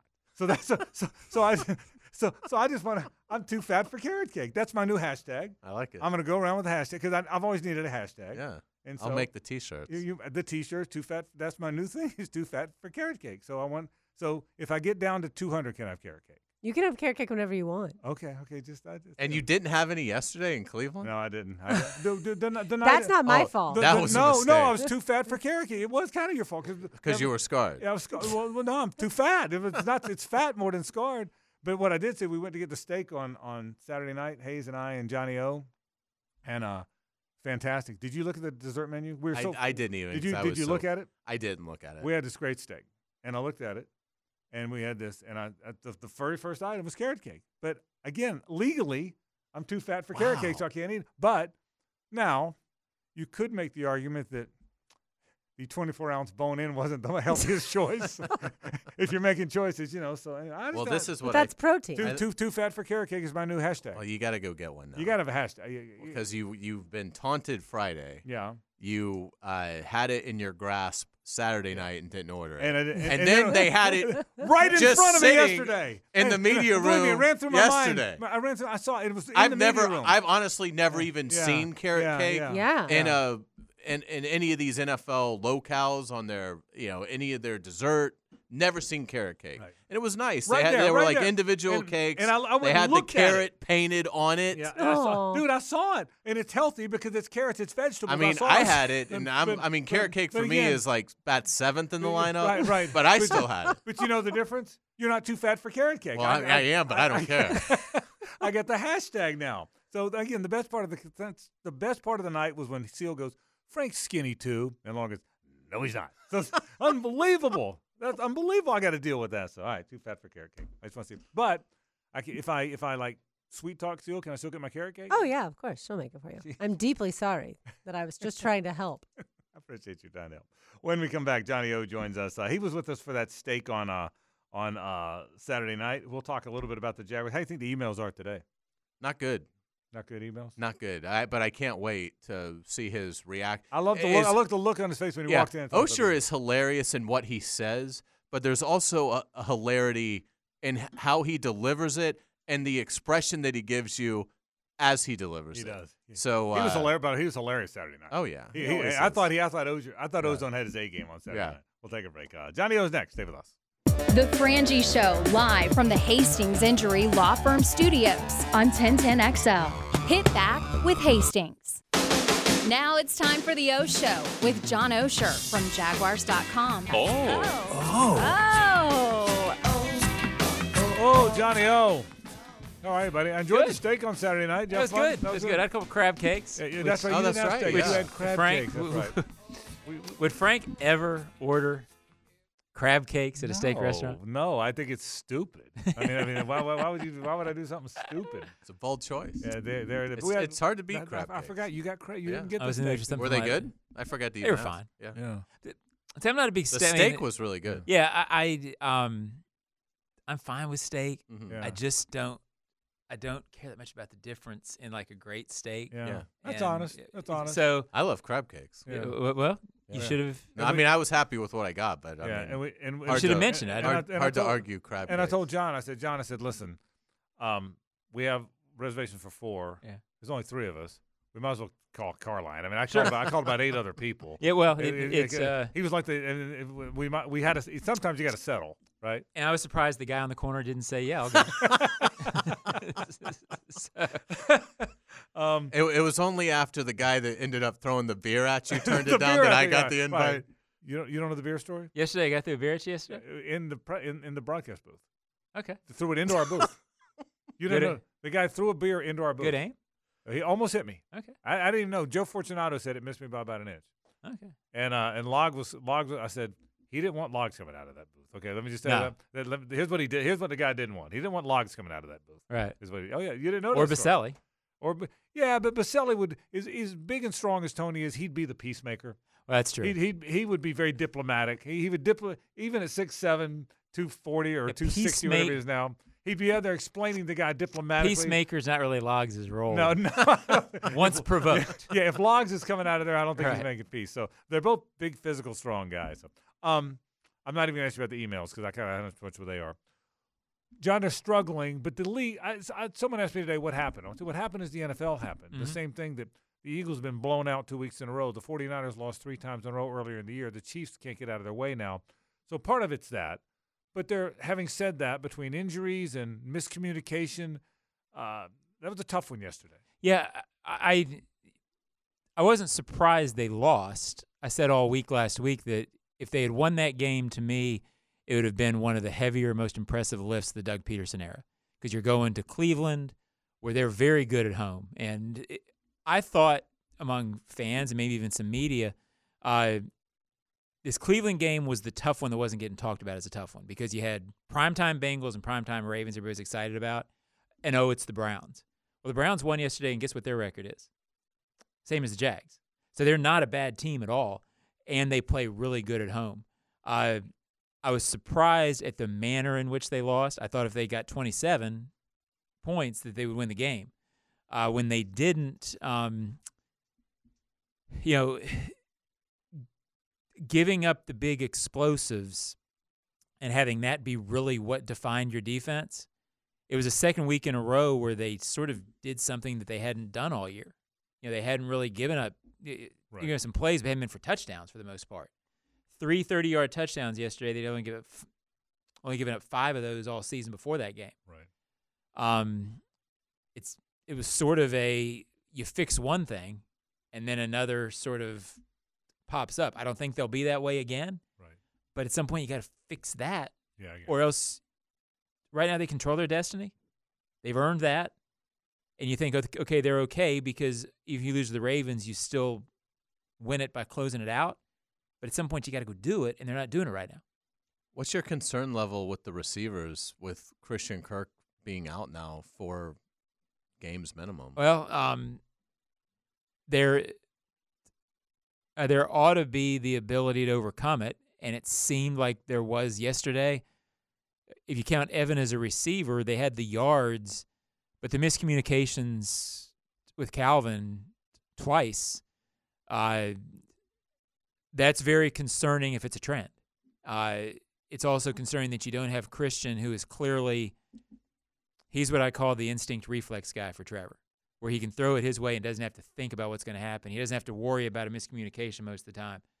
So when that's taken away, how does that affect your overall confidence? Um, I think it's a legitimate question to ask right now because those were killers yesterday. Even as bad as you played defensively, if you get those, uh, yeah, they gave away seven things yesterday. You gave away four turnovers, then you gave away uh, three touchdowns. The Browns are good enough not to make it that easy for them. Were you surprised when you got word yesterday that Trevor was going to play? No, because it. Uh, I think once he practiced limited, then walked in without a boot on Wednesday, practiced limited the next day, it felt to me um, very much like he was going to play. I, I guess I was surprised. I'll couch this a little bit how well he played despite it. And I think there were some moments where the accuracy clearly showed Yeah. where he stepped forward and it wasn't quite there. But overall, 28 of 50, probably three or four that got away because of the miscommunications that I, I can't really put on him. Um, if you had said that, I would have said they would have taken it. I, I thought he played well enough, uh, made some mistakes, but overall, with compared to what you thought when he was walking out of the stadium on Monday, I think you've got to give him credit, and I think it's a good game for Trevor. I got to tell you, John. I, I, want to ask you something else in a minute, but to, to, to piggyback on that, I think that dang guy's a stud. I, I mean, I Yeah. no duh, but but I mean, I just he could have easily. There's been times this year he could have easily begged out because of legitimate injuries, and he wants to play so bad, and he plays hurt. The same thing happened last year against Detroit. His knee gets twisted, his foot gets twisted, his toe gets, and he comes in there and plays. He had a knee brace on, an ankle brace on the other leg yesterday, and he's running late in the game, Yeah. running, trying to run over guys, trying to make first downs. Uh, I, I, I, I, honest to God, I think this guy on, on every front, every freaking front. Um, yeah, he made, he made. I thought the worst throw was the was the third and third and half yard down the right sideline that Greg Newsome picked off. That wasn't there. Yeah, that uh, uh, Yeah, was that the one to Ridley down yes, yeah, yeah. Yeah, but at, at the same time, when you've got that coverage, Yeah. you throw it up and you want your receiver to play because there wasn't much else you defense could do. There, there, right, that's Right. So, so, but anyway, but anyway, anyway, I, I, I think I think Trevor's such a stud. I, I, I, the fact that the way he answers the bell, I, I am such a big fan. Um, here's my concern, and I said this, I said this during the handoff, and I said it, I know with with Hayes and Lauren earlier, John. I'm concerned about the lack of physicality. They were a physical football team early in the year, and no one's trying not to be physical. But Fatukasi's down and hadn't played well. He's been hurt. DaVon's not back to being DaVon yet. Uh, the offensive line has had injury after Yeah. injury after injury. You can't help that. But I think they're getting they're, the other teams they're playing are more physical now. There's two games in a row where I felt the other guy was more physical in the trenches. I don't know how you fix that, but to me, that's the you obviously you got to get the miscommunication and and, and unforced errors fixed. So obviously, you got to get that. But I worry about the physicality. I do. Yeah, I thought during the five game winning streak, the thing that I liked about this team was it felt like uh, a physical, old NFC East team 100%. that was 100%. winning what I thought of as postseason type games. Right. Playing a style you could go win with in a weird postseason 21 to 19 game, you know. Uh, and I thought that through the bye and even maybe I don't know, I guess maybe at the bye, uh, that that was sort of their identity. Everybody was sort of criticizing the offense because it wasn't functioning the way it had it, it was expected, but that they had found sort of a calling card on defense they could rely on, and they were trying to be physical offensively. They haven't been a great running team all year, but they were sticking with it, and now I'm with you. It feels that way on both sides of the ball, and and and you wonder if they're good enough slash healthy enough on either spot to get it back. I think they want to, Right. but it, I'm with you. What'd you think of Doug's explanation of going for two when it was 31 27? I didn't really understand it, um, but I've I've kind of accepted that I I'm not always going to get how he approaches that because he's so much newer newer school than I am. I'll always take the safe route, take the points, take the kick there. Um, but his aggression in these spots is is based on numbers and analytics and sort of being that team for the long term. That that's what he goes with. Uh, In 1978, when I started following football, you, you there's no two point conversion. But you know what I'm saying? You always take the safe and assume you're going to play for overtime and whatnot. Uh, so I wouldn't have done it, but in two years, I, I found myself saying that 20 times, and his aggression has paid off so much that I just sort of throw my hands up and say, well, he must be right. He's got a ring. yeah. Yeah. Exactly. How did you think Parker Washington played on offense and Antonio Johnson on defense?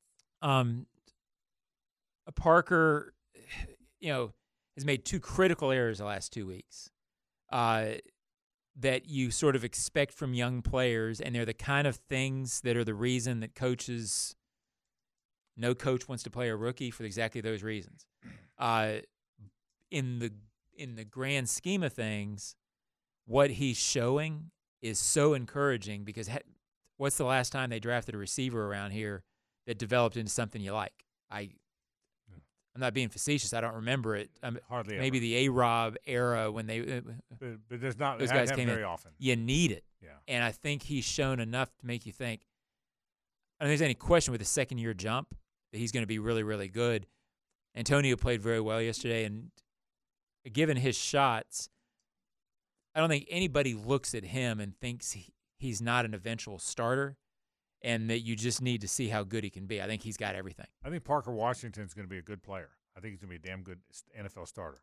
I think Antonio Johnson might be a star. I Mhm. think there may be a star. But real quick, we're going to go to break and talk about the Ravens. But here's my thought about it on the two pointer. The Doug plays for the win.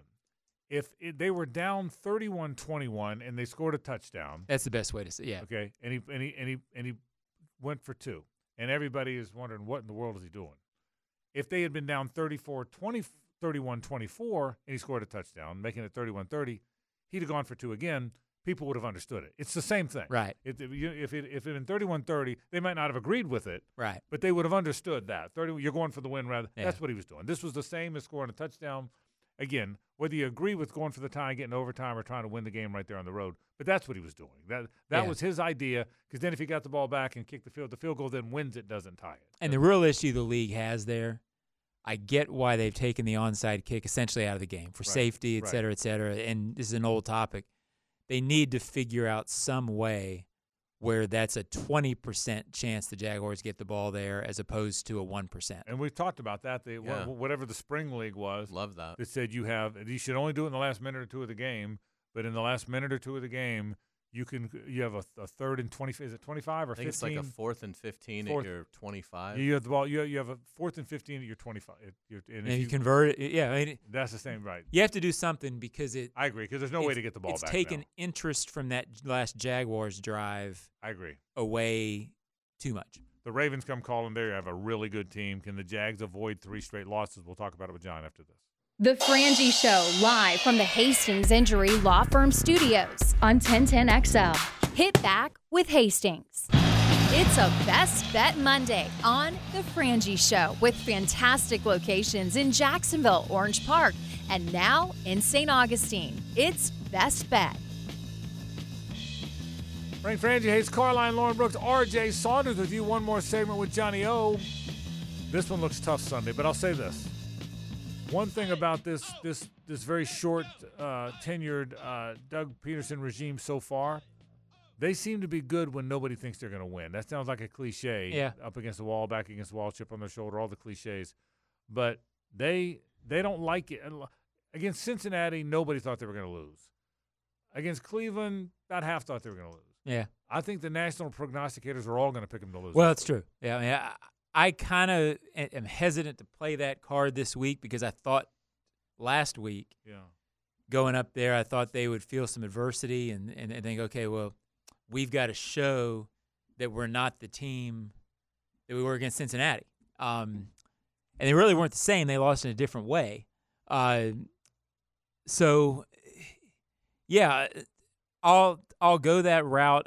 I do kind of think that um, the matchup and the Ravens might be the best team in the AFC.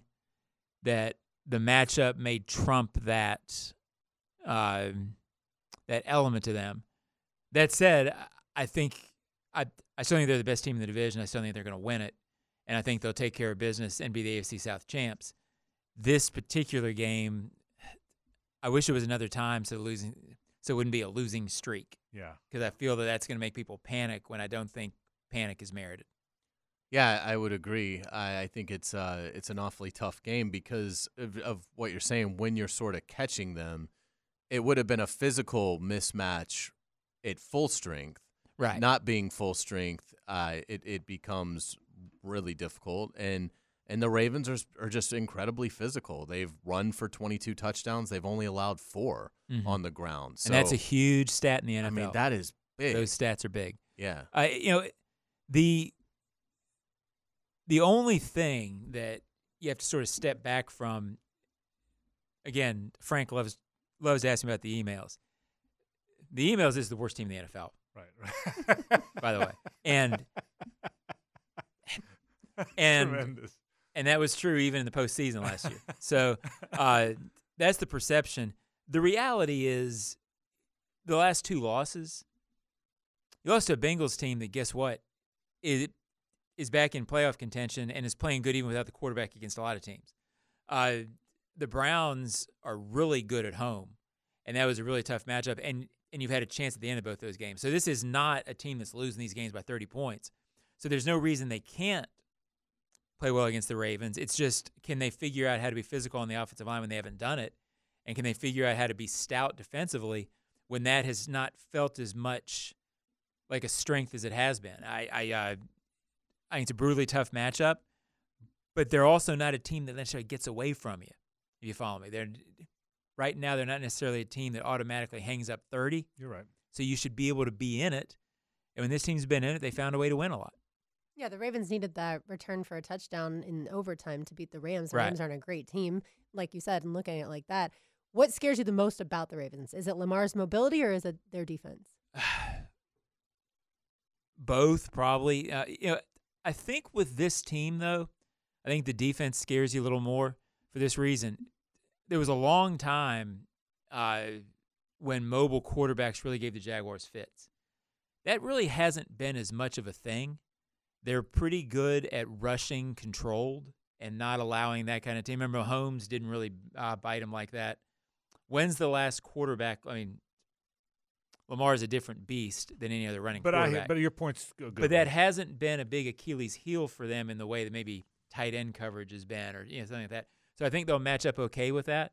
Josh and Travon are guys that can keep pressure in and not have to go all out and create lanes. So the fact that the defense is, you know, as probably as good as the one you just faced, uh, gives you pause. the uh, mindset of the Jaguars. I know you haven't been around them yet. We just got off the plane. Yeah. But uh, I don't sense that that's. I think they're. I think they're. I think they're. They're strong-willed, mentally tough, and I don't. The one thing good about this team, and, and I think Doug Pederson established this when he got here, John. I really believe this. They make the thing the thing. They Mhm. don't get caught up in the atmosphere. They don't get caught up in the sky is falling. Don't you agree with that? I think- this group is really good. I think it's an interesting week for that because I definitely felt like they weren't worried about any narratives last week. Right. Um, now you've lost two in a row and you're a little beat up, Yeah. meaning you don't Yeah, have Christian point. Kirk. You don't have. Uh, you've given up some things defensively in a way that sort of challenges your identity a little bit. At the same time, the positive for what you're talking about, even yesterday when they were giving up big breakout plays that were really inexcusable and just mental errors. Did you ever get the feeling that the defense thought they were done? No, they kept creating turnovers. They kept you in it. They kept fighting. So I didn't feel like they were within the game giving up on themselves. So I don't think they will. But I, I do think it's time for them to, again, prove that they're what they keep saying they are. And you always have those points in the NFL season. But they need to prove that they're a team that can go play with a team like Baltimore, go toe to toe, be physical like Frank said. I think, boy, it's your chance to prove it. Prove you can play well in it in a primetime game. Prove you can play well in a big game. They haven't done that. The other thing that we've talked a lot about this year, when the Jaguars are right, they have that surge in the first half uh, where they get up double digits. And the Ravens have just made uh, a living with that this year. They've outscored opponents 93 to 25 in the first quarter, 107 to 62 in the second quarter. So they have just been dominant in the first half. So if the Jaguars could get out to that 17 to 3 start with Yeah. 5 minutes left in the second quarter, that would really turn the tables on Baltimore. Yeah, and I think a lot of that is just again, when I think about yesterday's game, uh, didn't play poorly defensively really after that first drive, except kept giving up big plays. So can't do that. I mean, Right, you know, that's right, that's right. It sort of comes back to it being simple. They uh, 130, 140 yards, Doug said, and I hadn't added it up, but 130, 140 yards came on three breaks. If, if you do that against Lamar Jackson and the Ravens, you're going to lose. Well, that's the thing. Sorry, because you, you look at defensively, you force three turnovers, and Played okay against the run. And- Like and better Cleveland- against the run than I thought. Yeah. Like, look at the stats; they weren't bad. and Cleveland on third down was twenty two percent. yeah, I mean, most weeks in the NFL, if you're twenty two percent on third down Right. and three turnovers, eh, defensively, that's a win. even taking the first drive out of it, there were there was twice where you sort of felt like, okay, the defense did its job, and then you're taking your note and you look up and a 35 yard touchdown. You're like, what? Right. And then on top of that, the Browns had one short field touchdown that really wasn't the defense's fault. So you gave them so much. You gave them three touchdowns, and then you gave them the short field to get their fourth. And the Browns were three for three on fourth down, which that's crippling to a defense. Uh, as far as trying to beat the Ravens, I feel like the Jaguars have to be able to run the ball to beat a team like this. Mm-hmm. Agree, disagree. Well, I I don't really want to say that because that means that they won't be able to win because they haven't been able to do that. I mean, and I'm being a little facetious when I say that, but That's been a tough goal. it's a little hard right now to say they're going to turn around and hand the ball to the running back and get 130, 140 yards doing it. Uh, to me, they've compensated for that a bit. Uh, Evan Engram's yards to me now start feeling like okay, we're not running the ball very well, but we can get the ball to Evan five yards downfield, and he can turn it into two more, and that's sort of supplementing the running game a little bit. And really, that's what this offense. West Coast is always sort of built on that a little bit. The passing game becomes part of it, uh, but I think that's almost what they have to do is have some short passing stuff become the run. Because with the interior of the line right now, I would be wrong to sit here and say that I thought that they were going to get that fixed when it's been inconsistent all season. I think they'll keep trying. They'll keep trying to do it, but it's tough to see it happening. John Oehser from uh, Jaguars.com. The O-Zone. The uh, I think the the thesis statement for today for now is there's four games left and you're in first place. I Mhm. think that's the thing for people not to not to do, right. I mean, that, Really, that's the by a game to- and a half. Yeah, Right. by so a game and a half. That's exactly if right. you if you play ha- as you believe you are, and as you've shown most season you are, right. They're in first place because they deserve it. Yeah, that's right. They need to play the last four games uh, on a level 95% of what they played the first 13. Great work, Johnny. We appreciate it. We'll take a break. Lauren wraps the program after this with news and notes. Thanks. The Frangie Show, live from the Hastings Injury Law Firm Studios on 1010XL. Hit back with Hastings. What's going on in the world? It's time for Frangie Show news and notes. Here's Lauren Brooks. All right, gentlemen, I've got some NFL stats for you. We just talked about the Lamar Jackson led Ravens. Did you know Lamar Jackson is 19 and 1 against NFC teams? All right. I didn't know. Wow. That surprises me a little bit. Against the NFC. Yeah. NFC, 19 and 1 against NFC I would not have guessed that. Wow. How about that? So No. currently the Ravens are first place, first seed uh, in the AFC. But of course, the Dolphins could take that spot back over if the Dolphins beat the Titans tonight, which I assume that they will. And uh, do you have a plan, Hayes, for watching both games tonight? I do have a plan. Uh, the plan is we're going to lock in on the Dolphins game. 'Kay. And uh, I'll just kind of peek at Green Bay, New York. You You know, can watch. You can split screen them.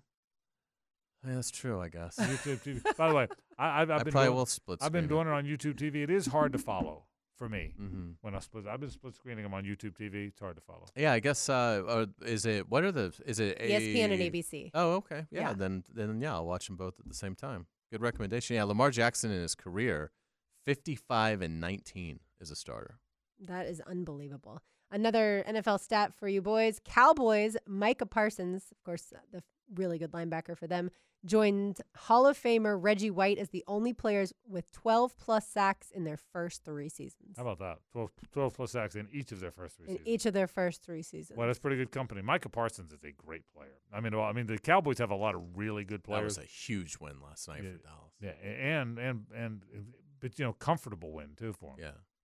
Absolutely. Uh, the Raiders Vikings game, I'm glad we weren't watching that yesterday, ended 3 nothing. How about that? it was the NFL's second 3 to nothing final score in the last 30 seasons. Frank, you might remember this one. In 2007, the Pittsburgh Steelers and the Miami Dolphins finished 3 nothing. Wasn't that like a rainy? Probably. Well, the Monday Hurricane game wasn't that the? Remember the? I honestly don't know. I think they I- played the the, the, the Steelers and the. Steelers and the Dolphins played a rainy hurricane game that they had a replay on a Monday. I might be wrong. It might not be the one, but I, I know they had. uh, They, I may be mixing, That's just wild, though. but they played a they played a they played a hurricane game on a Monday, and it was still raining. I wonder like who the quarterbacks would have been in that game. Oh seven. Is it 07? I thought you said. 07. Well, 07 would be Big Ben if he was Correct. If healthy. he was healthy, and uh, yeah, if he was healthy, and the Dolphins had a litany of about the guys. Yeah, they've had a litany of guys. I'll try and uh, look it up. Uh, when it comes to the two quarterbacks who helped the Jaguars yesterday, thank you to Jake Browning, who, of course, the week before hurt us, but he actually might be pretty good. He passed for 275 yards and two touchdowns, plus he ran for a touchdown as well. The Bengals snapped the Colts' four game win streak.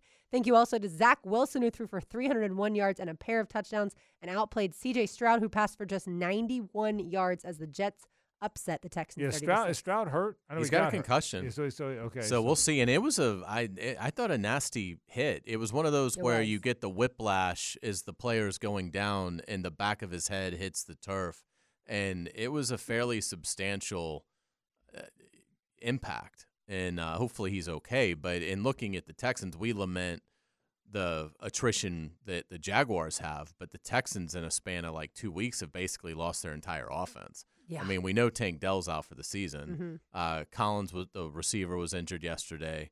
Uh, Stroud has a concussion, so who knows? You know when he's going to be available again. But uh, Houston is if if C.J. Stroud misses, Houston basically has to win out, and if C.J. Stroud misses any time, they're in real trouble because their backup is atrocious. Uh, going back to that 2007 Steelers Dolphins games game, it looks like it would have been some sort of really bad weather because Vince Williams said, "Was that the game when the ball got stuck in the mud?" Yeah, I, I'm telling you, it was a it was they were supposed to play on a Sunday, I think, and the rain. It was incredible rain, incredible rain. It So got moved to Monday. They played it Monday. Remember that? Mhm. And then that was that was the game. It- I mean, it was it was a deluge, even afterward, even playing it a day later. Yikes. Uh, in the realm of college football, we Frank, you mentioned at the top, we didn't get to it. Defensive backs coach Will Harris has agreed to terms with Florida, so he is coming from the Chargers. And then uh, also, Florida landed one of the top JUCO prospects in the 2024 class in defensive lineman Brian Taylor. Yeah, kind of my point, Hayes, the other day was okay. The season's over. The football season's over. They're not firing him. so right now, if I'm a Gator fan, I say, okay, hopefully I've hopefully I've whined enough about how terrible our coach is. Now hopefully you've said it enough. Now enjoy because right now it starts now. It starts with signing day. It starts with the portal. It starts with spring practice, and then see what you and enjoy the journey. Even if you hate the coach, don't don't hate the journey because he's going to be the coach. Does that make sense? I mean, I'm talking to fans now, but I mean, It does. That you can think he's the wrong coach and he's going to get fired and wish you had another coach, but you can't affect that now. Enjoy the journey. Well, and you know, again, this will be a really pivotal nine days for Billy Napier. This was big for Billy Napier, just in the sense, a, it's a premier position of need for Florida, but also, I mean, it, is just some element of good news. It's it's That's it's point. some player saying, "Yes, I believe in this and want to be a part of it." Uh, and so we'll see if it if it leads to anything else. But I mean, this is the nitty gritty now. I mean, he's nine days away from signing day, so uh, and they're fifth right now on the twenty four seven team rankings. So we'll see. Does that does that hold? Do they end up being fifteenth? You know, these next nine days are going to be really pivotal uh, for Billy Napier, and and and again, the portal can't stress that enough. Now he did have several transfer portal players officially visiting uh, Gainesville this weekend, so uh, hopefully there'll be some good news for the Gators in that regard as well. Because again, like we've talked about, they need they need a double digit amount of players out of the portal that can come in and be high level starters immediately. One other college football note, Frank, Notre Dame quarterback Sam Hartman opted out of playing in the Sun Bowl. Yeah, I think you're going to see a lot of that. I, I think um, I've seen other players. Johnny Wilson, the FSU wide receiver, is not going to play in it.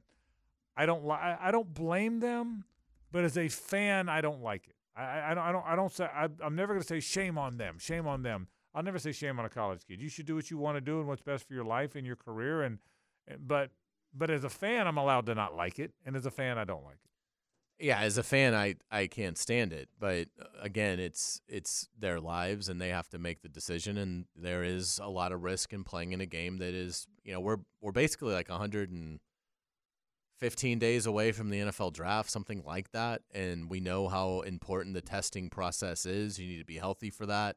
Uh, we know how important the medical is, and and so you don't, you know, ideally want to be going through something, particularly if it's something that was just sustained you know, a month before the combine, uh, in in in two three months before the draft. So I don't like it as a fan. I think it's really unfortunate, but I get it. Um, you know, if it was my kid, I'd probably if if if they knew they were going high, you know, it's it's a it's a big risk.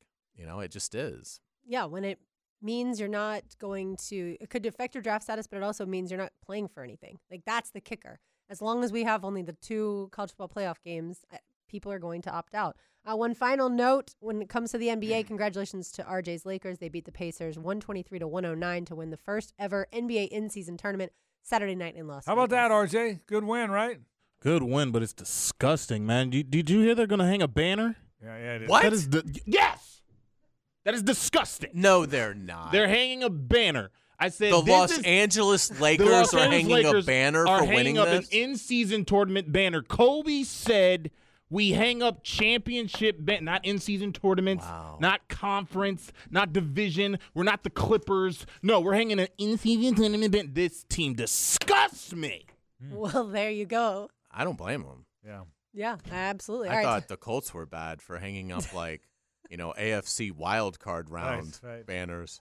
Time now for today's takeaways. Now, today's takeaways brought to you by Key Buick GMC, where our family dealership has been helping families buy vehicles for over 50 years. My takeaway is that your team is still in first place. They need to get healthy. They're going to go three and one, and they're going to finish with 11 wins and a second consecutive division title. My takeaway is that Trevor Lawrence was able to play yesterday. I think that means he'll be fine for Sunday night against the Ravens and Sunday night fo- football, and hopefully the defense plays better. Let's say hello to Rick Ballou. Now, the two minute drill brought to you by Tire Outlet, keeping 1010XL on track with wholesale prices and premium service. Tire Outlet, Jacksonville's largest locally owned automotive repair shop. I think the Gators ought to hang a banner this year. Mm-hmm. that once again they won that very difficult Vanderbilt series. That's Yeah. what I think they should. I thought the banner was going to read led 12 nothing in the second quarter. right, let's right up twelve nothing. Scored first. Scored first. Had Georgia down. Ricky, how are you? I'm well. I'm well. I'm well. Tough game yesterday for the good guys. Yeah, it was. It was bad. I thought it was a bad day for football. I, I thought uh, from the one o'clock to the four thirty to the eight o'clock, I decided it was a awful day. Uh, the officiating, top to bottom, is just terrible. Yeah, we didn't get to that today. I had it written Just down and never got to it. Um, I mean, I don't even know what to than- make of it Anymore. I said this on the broadcast yesterday. Yesterday, in my ten years of calling the games, it's the worst it's been. Yeah, It's and it is this isn't the most talked about it's been. Right. It's not just the Jacksonville thing. It's it's it's everything. I mean, watching that Green Bay Kansas City game a week ago Sunday night, and watching the games yesterday. I mean, they called a clipping in the uh, in the Dallas Philadelphia game yesterday, which was anything but a clipping. I mean, you never hear clipping anymore. That that like went away with like Pat Summerall in the mid in the mid seventies. When's the last time you've heard a clipping? Clipping, clipping. Okay, I mean that was called during the Philadelphia Dallas game. So I don't know what to make of it, but I mean everyone is complaining now about the officials, and I understand it's a really difficult job, but I don't know what they're going to do to fix it. It feels like they fixed it for the better in hockey. I think they fixed it for the better in baseball. no question. Okay. baseball, no question. Um, basketball, no matter what the situation is, you're going to get those reviews in the last minute, and it's going to drag on the game. But I have never in my life been like, why is it taking so long to play this football game? I mean, we spend all year talking about football, then you get the games. That game yesterday took three hours and 47 minutes or whatever, and it was just unbelievable how long and how bad the game really yeah, was, in my opinion. Fifteen punts, Mm-hmm. seven Seven turnovers, turnovers. and um, every timeout used, and the officials were just atrocious Yeah, uh, for, yeah. for both sides. yeah, they were. They really were. So right. All right, what's coming up tonight? We got a lot tonight. We're going to look at what's going on with this team. I mean, they're still in in uh, in in pretty good shape, but uh, I mean, this is nuts. With four weeks remaining after tonight, I mean, you talk about the battle of attrition. It, it is so hard right now just to put a finger on the top AFC and top NFC team and say that's going to be your Super Bowl matchup. This is now a a week to week. Who can survive? Who can avoid the biggest of injuries? Because this is not Jacksonville losing consecutive games to backup quarterbacks. Doesn't really add up. But we'll take a look at it tonight. Should be a lot of fun. All right, Rick. Thanks, buddy. Rick Ballou goes into the night right now. That'll do it for our program. Tomorrow, same bat time, same bat channel. Frank Frangie, Hayes Carlyle, Lauren Brooks, and R.J. Song. Have a great night, everybody. So long.